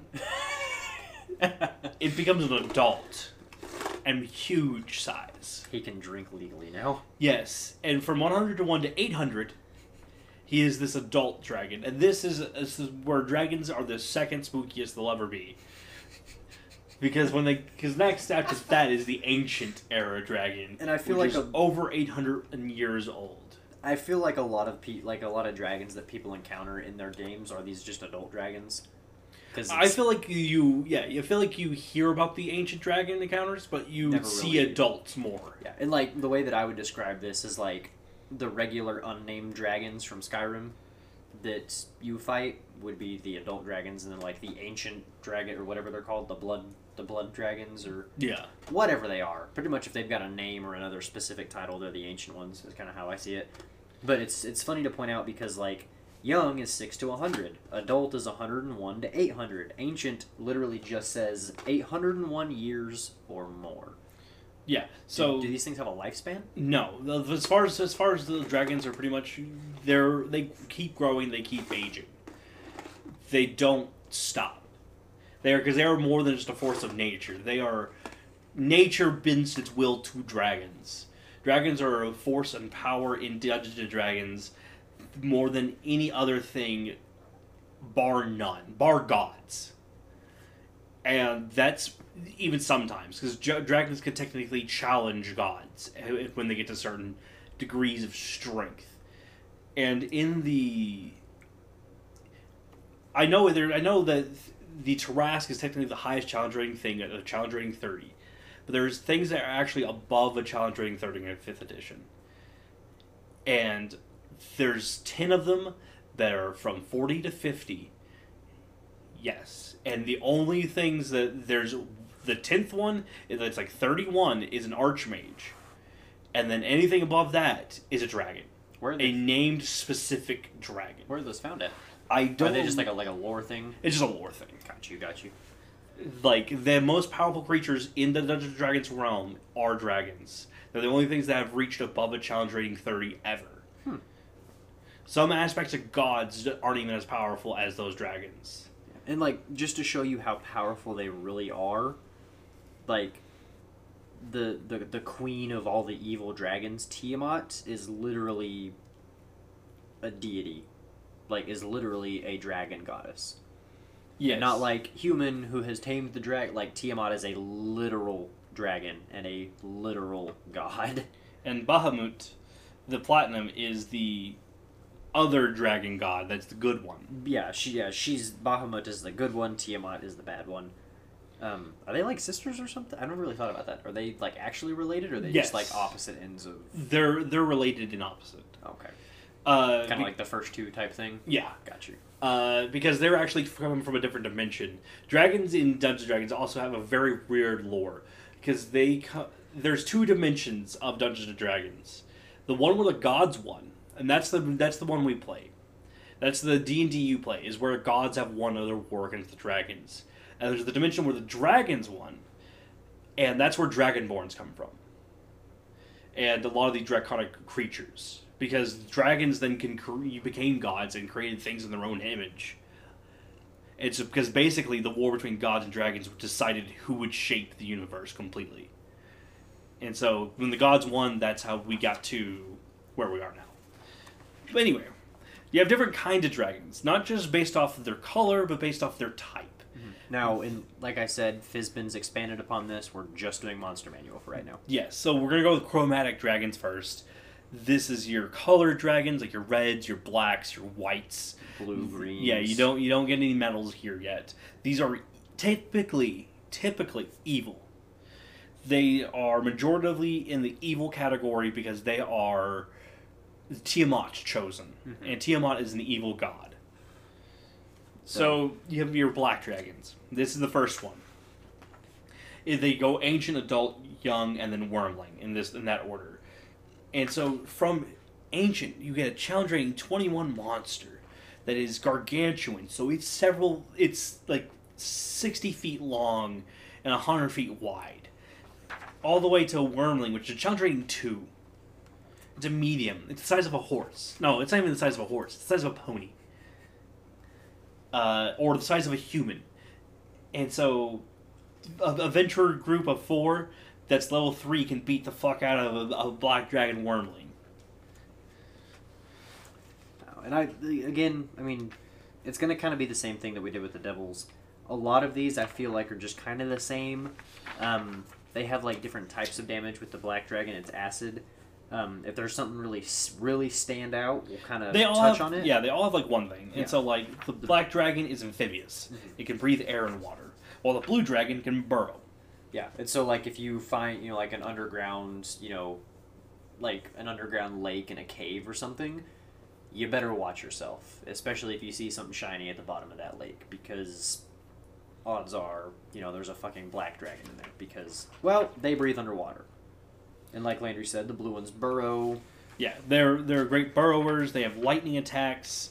Uh, then you get green dragons, which are naturally more stealthy and have poison attacks. Oh great, more poison. Oh, they are also amphibious. Yes. Did not know that. Mm-hmm. Um, and like I said, we're scanning over this, but you know, multi attack, bites, claws, their legendary resistances. Most of them have frightful presence, which is just a frightening thing. Things like that. But And then after the green, you get to the iconic red dragon, the dr- dragon of I almost said the dungeon of the dragon, but the, know I mean. dungeon of the dragon. Uh, the Dragon of the Dungeon. This is the highest challenge rating dragon in the game that's not named. It's CR twenty four. Uh, it's one of the highest rating challenge rating things ever in the game. There's like two things that beat it that aren't besides the Tarrasque. The Tarrasque is a named thing, that's kind of a special Yeah, uh, because there's only there's only one of those. yeah. Um, after red, red, you know they have the fire breath. Um, after red, we have white. which has ice walk, they can climb on icy surfaces without any ability check, and they uh, difficult terrain composed of ice and snow doesn't count cost them extra movement. Yeah. Cold breath um, just does cold damage on a failed con saving throw. Um, The treasure under the ice. Yes, they all have like little like treasure areas and little tidbits and lore of them. Like white dragons are primal and vengeful. yeah. Uh, then that's that's your chromatic dragons. These are your metallic dragons, which are your good dragons. So noble curiosity. Um, it, like so, we talked about Bahum- Bahamut. Um, he's actually it's actually a male. I apologize. Uh, king of the good dragons. So chromatic. These are more like your your gold and your silver and your brass. He dwells in the seven heavens of Mount Celestia, but often wanders material plane the magical guise of a venerable human male in peasant robes. Which we now know with the release of this book uh, could possibly be Fizban, but Yes, he is he in this form. He is usually accompanied by seven golden canaries, actually seven ancient gold dragons poly in polymorph form. no, thank you. So he's just like, hey, I got some friends with me. Yeah. The, the, the first chromatic one is a brass dragon, and all, if, if you look at these creatures at the ancient size scale, they are terrible monsters that are so powerful that they can kick most of your game's ass. Look how fucking big his shoulder, uh, his muscles are. Well, of course, they're It's, fucking huge. got some big old big old wings there because his wings like like guide through his tail, Mhm. which is pretty neat. So he's actually got the you know fire breath, obviously, but he also has sleep breath. Uh, exhales sleep gas, ninety foot cone. Pass your con save, fall asleep. You know how it goes. I just have never seen that. Um, next is bronze dragons. Also, these good these good dragons, these metallic dragons, can change shape. Oh yeah, they are. They can polymorph into humanoids or a beast that has a challenge rating no higher than its own. so what's a, what's a CR twenty four humanoid? Or twenty, I guess is what it was. But It could be a death knight. yeah, that's what I was thinking. I was like, this thing could turn into a death knight whenever you reduce the death knight all the way to zero. Boop. Yeah, now it's a ancient Now it's an, dragon. yeah, now it's an ancient brass dragon, and you're Yeah. like, son of a bitch. Like, well, I just killed the death knight. Yeah, it, Well, then, then we get the bronze dragon. Has repulsion breath. Repul- so like force damage. Yes. Push sixty. Oh no, no force damage. Just pushed away. Mm. Interesting. Uh, lightning breath as well. Again, can And- change shape. And they're amphibious. Can breathe under the water. Um. Bronze dragon, wyrmling. We've done that. Copper dragons. Uh, they have acid breath, and slowing breath. Uh, which at which point your speed is halved and you can't take more than one attack on your turn. Um, in addition, the creature can use either an action or a bonus action, not both, and it lasts for a whole minute. So that's ten rounds. Mm. That's a long ass time. Uh, but you can repeat the saving throw that you make at the end of each of your turns, hopefully ending the effect. Um, yeah, I mean, dragons they can detect, attack with their tails, attack with their wings. You know how it goes. Um, Then you get gold dragons, which are based off of Chinese mythology. I love his mustache. Yes. Uh, They have a weakening breath instead. Well, they have fire breath and a weakening breath. And the weakening breath, uh, disadvantage on strength-based attack rolls, strength checks, and strength saving throws for a minute. yeah. can you know make your save and get out of it. Um, they're amphibious. The gold ones are. Yes. What? I don't know. I don't know why some of them are. Uh, silver dragons Paralyzing breath, mhm, and cold. so they can paralyze you. And then that's all for the that's all for the dragon colors. Yeah. Um, we've got. There's a whole lot that they can do within like the region, and like the region of they live in is partially like like set like a, like a black dragon will typically s- s- set in swamps, but they're so magical that innately the a swamp will appear around them. And so a lot of these dragons have special regions that they live in that are very specific to their type because this type is so they're so powerful typically that a form of this world will change to the, their being. I like it. Can't say how much because you know, I'm not a fan of dragons, but it is what it is. Dragon turtle, Yertle the turtle. So that's after the dragons comes the dragon turtle. Uh, we actually encountered a baby one of these. In I just noticed in that picture there's a shark swimming underneath him. Yeah. Interesting. We encountered one of these in the uh, the clam chowder one shot that Jonah ran for us. It chased down our ship and uh, drug us to the watery depths. We almost fucked him up. we almost fucking did. Like But then he was like, I need y'all to yeah, lose. I need y'all to go unconscious, and you were like, I'm gonna go unconscious. I think I was already knocked out at that point. You were like, Yeah, I'm just gonna go unconscious. Yeah. Yeah. Um, dragon turtle. They're actually I I've never used them. They're uh, uh, they're not very good. I like the idea of the dragon turtle. They're more, not more than I like a dragon turtle, I guess. Yeah. They're amphibious. They can breathe air and water. I don't think turtles can breathe water, can they? Turtles, I'm Like in real life? Yeah. Oh, sea turtles. I have to know now. Carry on. Uh, not not tortoises. yeah, tortoises know for sure. Uh, sea turtles definitely can because they live under the water. Um, Do they have gills? no, I think they just breathe it, breathe it in. Can turtles breathe underwater? Many of the aquatic turtles that live in northern Illinois spend the entire winter underwater, but they are still able to get oxygen. Their ability to quote unquote breathe underwater is because of how their metabolism is affected by their body temperature. Um, although turtles can hold their breath for 45 minutes to an hour during routine activity, they normally, they normally dive for 4 to 5 minutes and surface to breathe. But these are like land turtles. Sea turtles. Can sea turtles breathe underwater? I hope so. They're sea turtles. Sea turtles cannot breathe underwater and Oh. need to come to the air or need to come to the surface for air. They can hold their breath underwater for as long as four to seven hours if they're resting or sleeping.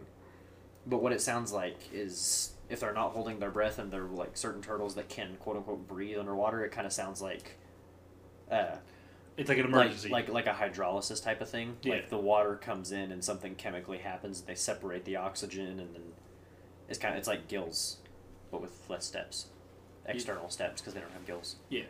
Fun fact: If you were curious at home, turtles cannot breathe underwater. Um, turtles you suck. probably knew that because you're probably a marine biologist. In which case, good for you. Keep going at it. Um, but yeah, dragon turtles can. So yeah, and they can speak Draconic and Aquian.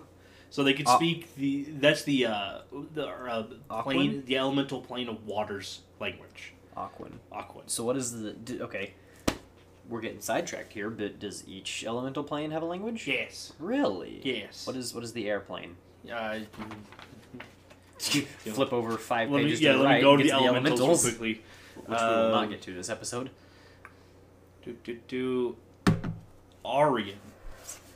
A U R A N. A N. Arian. Orion. yeah, Orin. Terran. Ignan. Aguian. Yeah, so it's like air, terrestrial, ignite, and aqua. Yeah. That's dumb. Carry on. So they can speak to water elementals and dragons. What else do you need?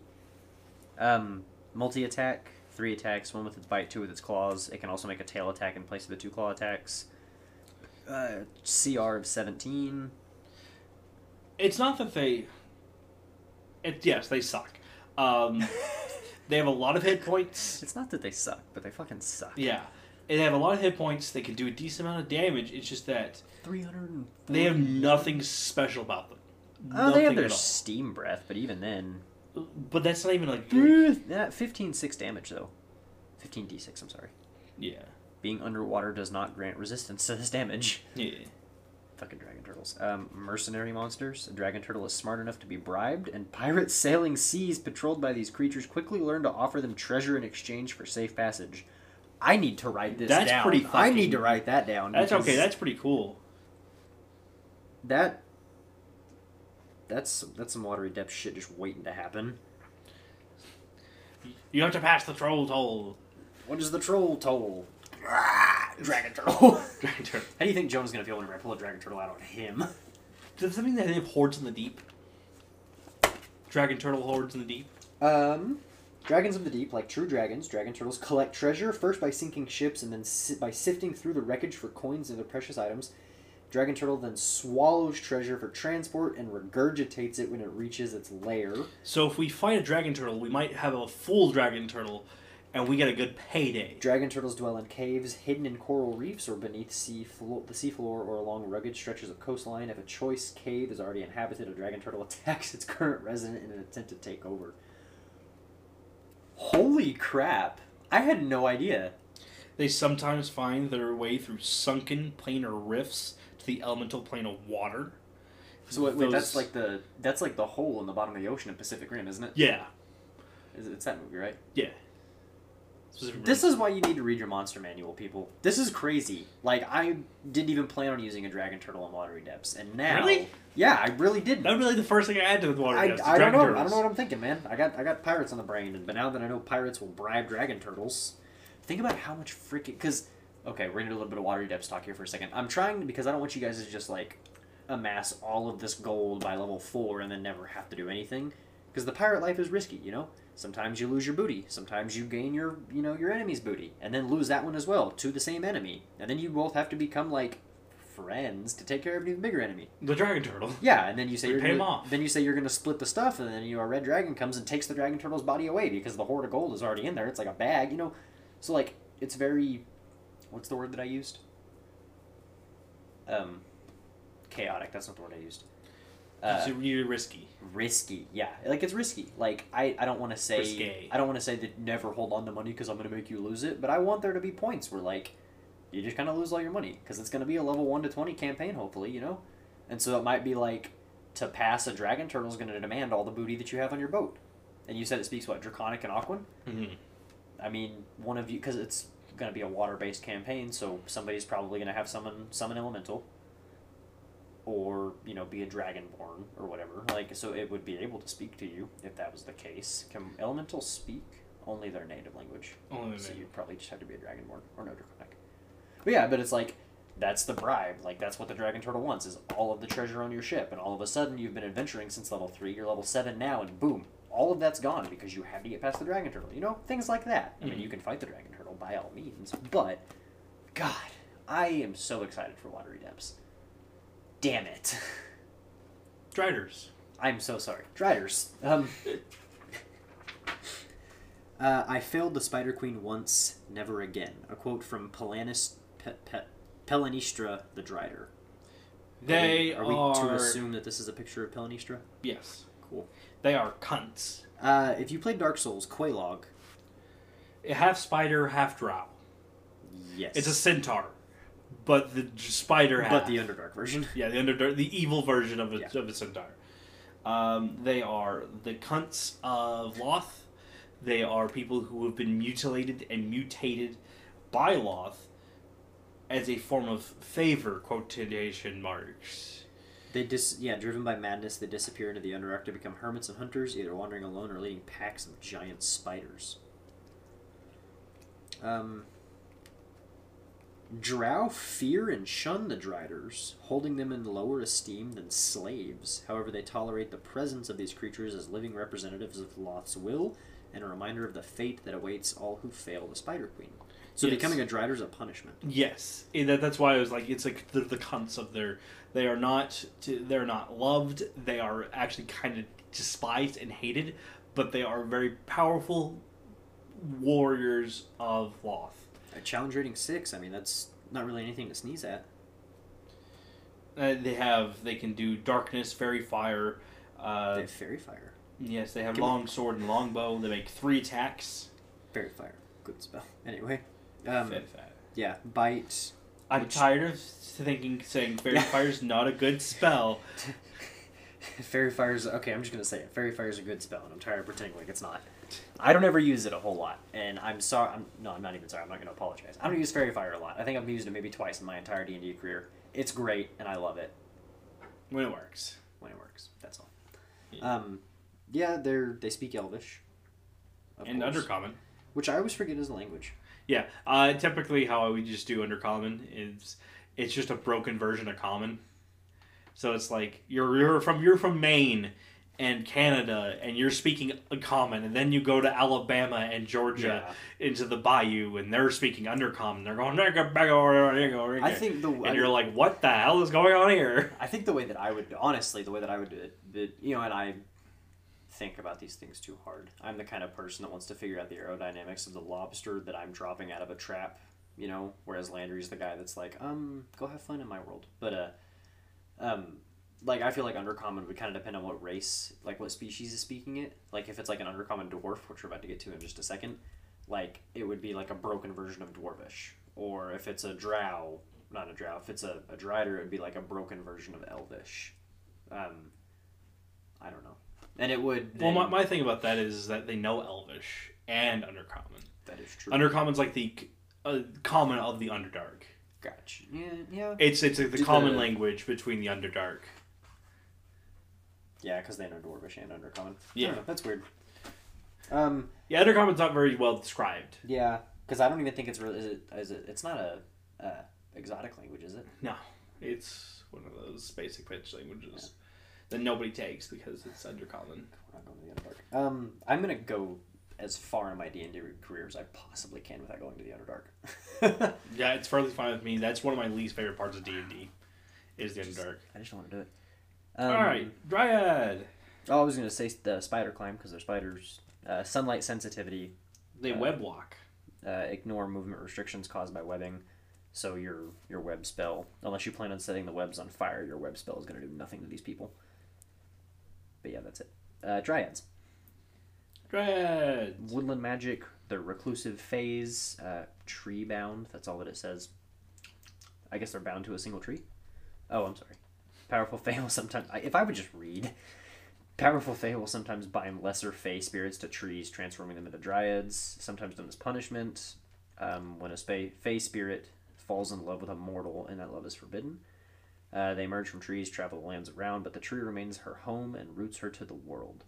As long as the tree is healthy and unharmed, she stays forever youthful and alluring. Tree's harmed, she suffers. If the tree is ever destroyed, the dryad descends into madness. Doesn't die, madness. Yeah, because they're spirits. They're mm-hmm. face spirits, and face spirits are. I like to always think of face spirits as like those old like German tales of you know like like elves in the forest mm-hmm. and spirits of the of the nature and stuff like that.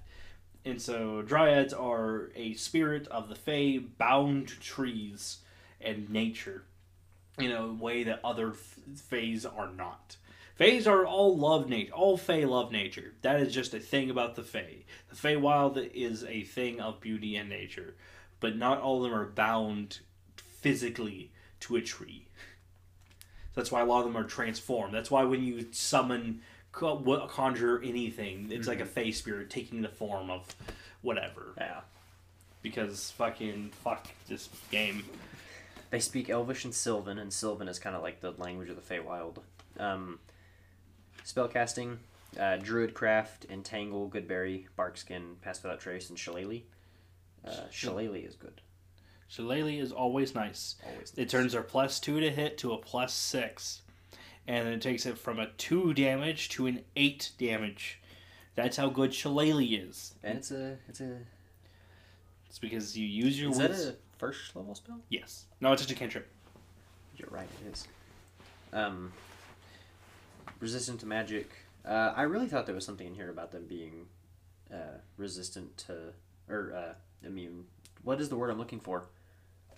Resistant to The opposite of resistance. vulnerable. Vulnerable. Thank you to fire, but I guess not. No, because this is they're not actual trees themselves. They're spirits. That's right. That's right. Uh, speak with beasts and plants. Communicate with beasts and plants as if they shared a language, because most of the time it just makes sense to homebrew that Sylvan is shared in nature, but it's whatever. Tree stride. Uh, she can basically teleport between trees, as long as the trees are alive and within sixty feet of each other. Um, and the trees must be large or bigger. Did not know that. Uh, just the one attack. Okay, because it has to be a bigger tree than her. Yeah. So just the one attack though. Uh, they have Fey Charm, but that's basically Charm. Yeah, fail your DC and you're charmed. Um. Yeah, that's it. Uh, the Dryad can have no more than one humanoid and up to three beasts charmed at a time. So if you're the ranger walking around with your two pet wolves, she can get all three of you. but that's that's. that's If all. you're a ranger, get two pet wolves. uh, Tell me how. well, one one is your Beastmaster wolf friend, and then the other one is just kind of Yeah, I have one that I carry around with me. it. What? One that I carry around with me. Yeah, he he's, he's just on a leash. I think that should- literally a pet. I really think uh, more animal companion things should be implemented in D and D. And I think Beastmaster should also either a we have the ability to get more, or it's better because it's right now it stands on par with the Battlesmiths thing. Yeah. And the Battlesmiths thing is not even the main feature of his ability. Yeah, you're right. Um, but moving on from the Dryad, unless you got anything. Nope. Uh, we got the Duergar. Um, basically, bad dwarves. They are dwarves of the Underdark. They believe in spells Ugh. and magic. They're slavers, and they were slaves. They also are worshippers of Asmodeus. Uh, the Duergar were once dwarves before their greed and endless delving beneath the earth brought them into contact with the Mind Flayers. Mm-hmm. Held in captivity for generations by the Illithids, the dwarves eventually won their independence with the aid of the evil god Laduguer.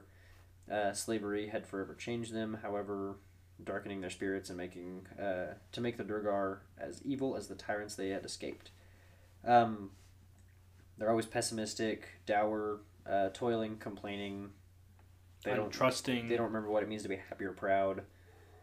Um, yeah, they're just cold and dark, pretty much. Yeah. Um, they take and hold slaves to toil in the Underdark, regarding them as free labor and crude currency. Hmm. I just think it's interesting that they won their independence from Mind Flayers. Like, I know they had the help of a god and everything. The, Well, I mean, th- th- anything that's been enslaved to the Mind Flayers has won its independence. The Mind So- Flayers so are the worst I was like, so fucking what are the. Mind Flayers, players, Mind Flayers doing wrong? Um, well, I think the reason why is because you only hear their success, story, success stories. That's true, that's true. When you hear all the failure stories, that's because they're now mind flayers now too. Ah, yes. Yeah. and also, mind flayers come in a weird stage in TNT's life. Yeah, we'll, we'll get there. Yeah, Spelljammer. We'll get there when we get there. Yeah, Um, the the cool things that Duergar could do is they get these spell enlarge and invisibility as actions. So they can enlarge themselves and make them large creatures for a minute. It doubles its damage die on strength based weapons. Believe it or not, when you become large, you don't get the same thing that the that the, that the other people do. You fucking piece of shit. Uh, you, the players? yeah, you other players. Invisibility. It, it can have it up for an hour. As long as it's, yeah, as if it's concentrating on a spell. Yeah. So, uh, sunlight sensitivity, again, They don't Uh, like sunlight. They Live, advantage. they live in the Underdark. Crazy. Uh, advantage on saving throws against poison, spells, and illusions, as well as to resist being charmed or par- paralyzed. That's pretty cool, actually. Uh, they use war picks and javelins as their weapons. Like Landry said, they worship Asmodeus. Um, Well, no, actually. no, I take that back. He's, he impersonates Yep. The Duergar gods in order to cultivate the evil brimming in the hearts of the Grey Dwarfs. He offers them divine guidance and vengeance against their enemies while urging them on towards greater acts of tyranny, all while concealing his true identity. What a bastard. So they have a they, they have a real infernal master, but they don't believe it. Hmm. Interesting. Well, that's been Monster Manual Mayhem. And we uh, we're going on two hours and 20 minutes just for the letter d uh, we didn't really i kind of forgot that devils demons and dragons were all in the same category but hey you know what And dinosaurs. and dinosaurs and dinosaurs but uh, All six of them. all six of Remember, only six dinosaurs ever existed. them Ev- none Uh, only six of them. none They're named none existed specifically. none existed That's an Allosaurus. That's its name. no none, none it's not a species of Allosaurus. no no I get what you're saying they, Yeah. they weren't no not gone dunsky Well, this has been you find yourself in a prison cell because we're denying dinosaurs. if i get arrested for that Psychiatric ward. that that that's my hill to die on. But uh, thanks for listening. Uh, sorry for the length. If you were expecting just a short little listen, but you'll be fine. Um, You'll be fine. but yeah, we'll. Get uh, over it. I hate you.